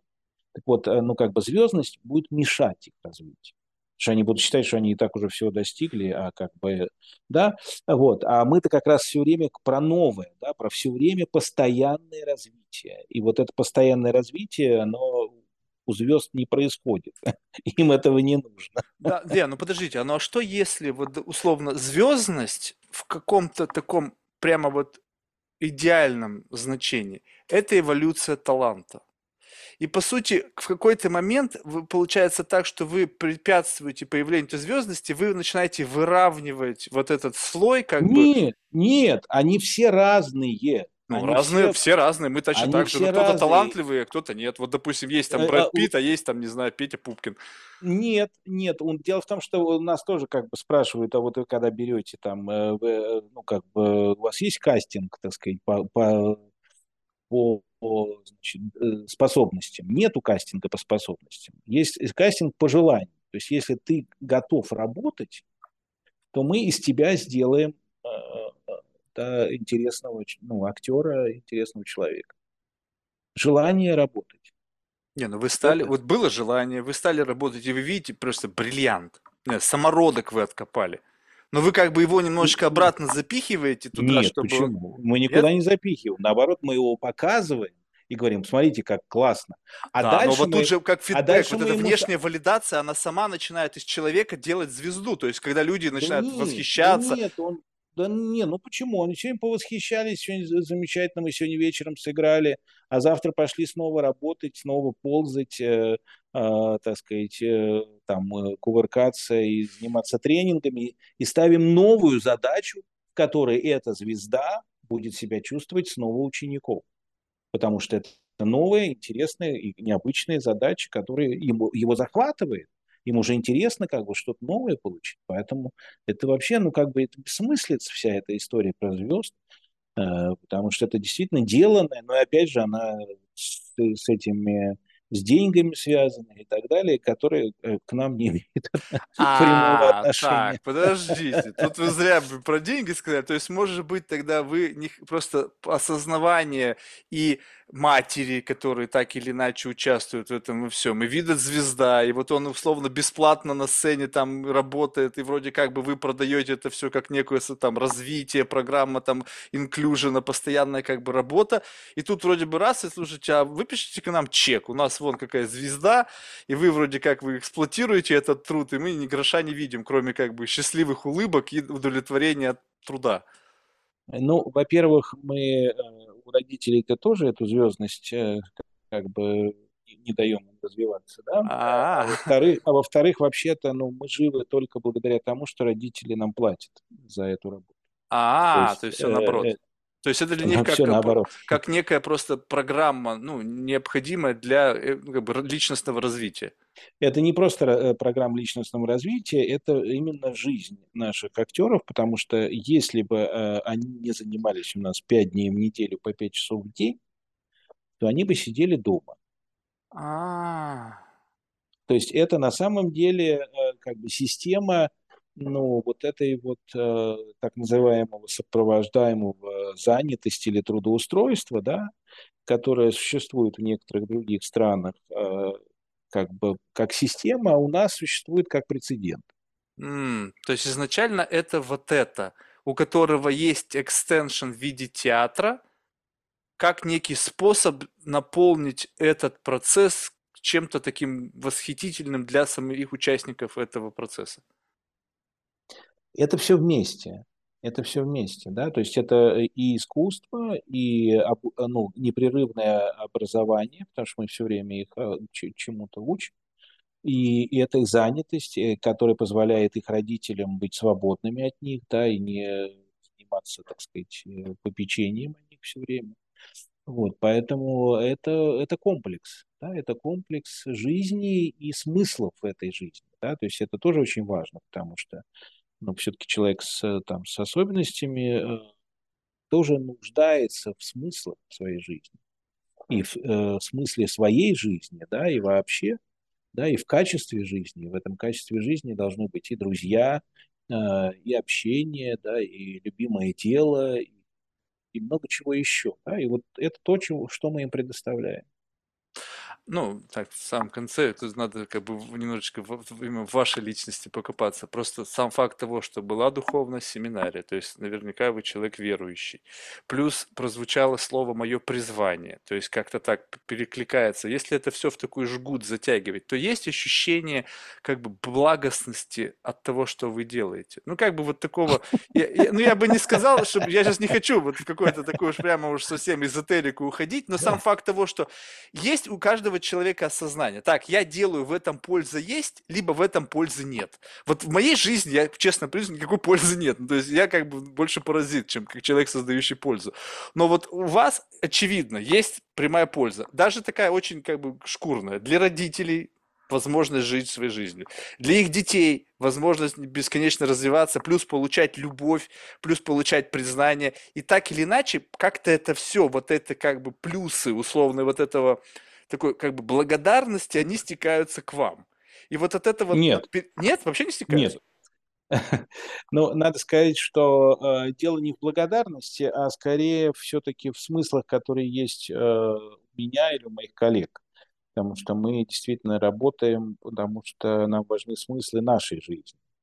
И поэтому за, за эти смыслы мы готовы терпеть, ну, как бы, те там лишения, там, скажем, небольшую зарплату, а, и много чего еще другого негативного, что у нас есть. Это, во-первых. Во-вторых, а, ну, как бы педагогика, э, частью которой мы занимаемся, это абсолютно неблагодарное дело.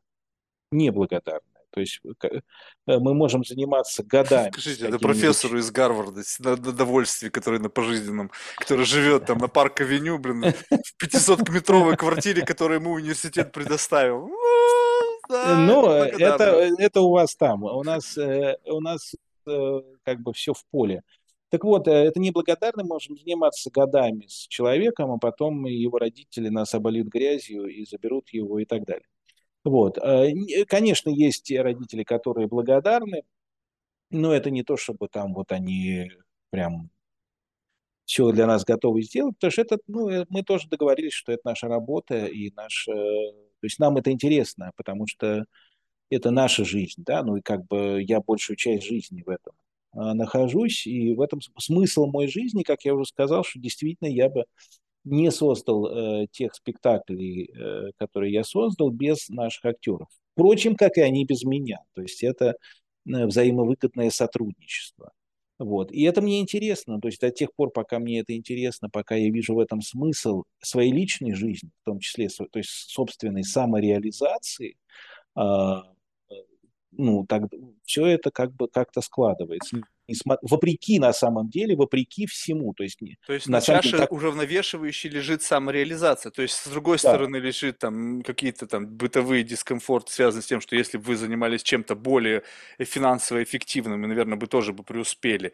То есть вот это все уравновешивается исключительно да. чувством самореализации? Да. Да. И более того, что, ну, как бы, вот я, я думаю, что ни в одной э, другой стране мира кроме как в России, вот наш проект не, не был бы возможен именно в силу того, что он вопреки всему. Да, ну я вас уверяю. Мне кажется, как раз таки, ну, вот я просто помню, понимаете, у меня же история была тоже любопытная. Я, значит, была у меня девушка, значит, мы с ней ходили в эти места, и она просто меня за собой таскала в силу того, что это была как бы, ну, необходимость, видимо, вот как бы, знаете, как бы как, как некая образовательная, то есть как бы, чтобы я приобщился к чему-то важному. И я помню, э, вот как бы, как, сколько меценатов, людей, которые хотели помогать просто потому что, ну, потому что ну, кто-то из-за жалости, кто-то из-за того, что это благородное дело и так далее. И на этом фоне, как бы, если бы было бы что-то такое, а там тоже были какие-то представления, но я смотрел на это, думаю, господи, боже мой, ну то есть, ну, старались бы вы получше чуть сделать, да, вам столько денег платят, ну, а не, не, не облагораживать помещение, а как бы облагораживать людей, да, вот. Но мне кажется, есть места, где именно благотворительность – это часть повседневной жизни. И несмотря на то, что благотворительных организаций там бесконечное множество, они между собой жутко конкурируют там за гранты, там за какие-то пожертвования, за там за меценатов и доноров, но само количество денег в этом намного больше. А но это чем... не наши деньги. У ну, нас нет. И Не, более ну я... того, и более того, понимаете, продать действительно вот эту историю, ах, бедные и несчастные инвалидики вот тоже чего-то э, делают, гораздо проще, чем то, о чем я вам говорю. Потому это понятно, я и удивляюсь, что вы как бы бессеребренник, актеров... то есть получается у вас как бы условно есть потенциал надавить на слезу, давить на жалость, и вы этого не делаете? Никогда этого не делаем, принципиально, потому что э, тогда, ну, грош цена тому, о чем я вам говорил. Я понял, но я почему как бы говорю, что это вас характеризует как личность, то есть вот это же как бы, ну то есть не то чтобы бессеребренник, это такой человек, который превыше всего ставит какие-то свои цели и идеалы. Но в мире я вам сказал, сверхкапиталистическом. Нет. Э, нет, я вам сказал, что э, моя самореализация – это моя корыстная цель. Я тут не бессеребренник. Ну, самореализация в творческом плане. Понимаете, для кого-то ну, самореализация это когда, э, когда денег много. То есть, вот когда ты э, режиссер не только классных фильмов, но еще и за которые, которые в прокате собрали много денег. Знаете, есть там какое-то там э, артхаусное кино, там какой-то режиссер, там супер, там у него куча наград, а живет как этот, как не знаю, там по сравнению с, с чуваком, который снимает там просто какие-то, ну, условно, не копеечные, но такие какие-то истории совершенно с массовым зрителем, зарабатывающие миллионы и далекий от представления, что такое искусство вот в том самом высоком смысле этого слова, и он успешен тоже. Так вот они как бы по оба успешны, но один живет хорошо с точки зрения бытового комфорта, другой плохо. Поэтому если как бы говорить о самореализации исключительно в сегменте творческого плана, а вот целостно, то оно все равно так или иначе сопряжено с деньгами. И вы как будто бы эту часть как бы в сторону, окей, будем реализовываться вот как... Нет, ну, естественно, мы э, не совсем уж э, там, мы все-таки э, как-то живы, слава богу. Не, ну я понимаю. Ну... Но, конечно, это далеко не сверхприбыль. Далеко не сверхприбыль. Что ж, Андрей, я, честно, желаю вам успехов, потому что, ну, я, я честно скажу, вот сейчас без всякой иронии, я восхищаюсь такими людьми. Почему? Ну, потому что я, честно, я бы не смог.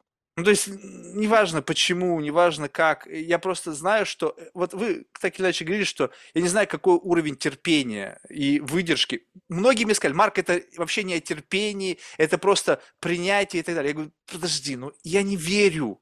Не надо мне врать, что никогда не возникает внутреннего конфликта. Все равно возникает. И вот умение вот этого терпения превращать как бы вот эту энергию какого-то внутреннего какого-то накала превращать во что-то позитивное, это как бы, ну, как бы такой некий профдеформация можно назвать, которая вот годами отрабатывается. Но сам факт того, что вы выбрали это, что это каким-то образом как бы было как некое призвание, это явно как бы вот то, чем как бы стоит восхищаться. Потому что если бы не было людей, которые бы называли это своим признанием и готовы были бы делать это ради просто как бы любви к искусству и к творческой реализации, то, наверное, бы эти бедные дети или там ну, уже взрослые люди были бы по-прежнему незаметными для всех и жили бы там какой-то скучной, неинтересной жизнью. Поэтому...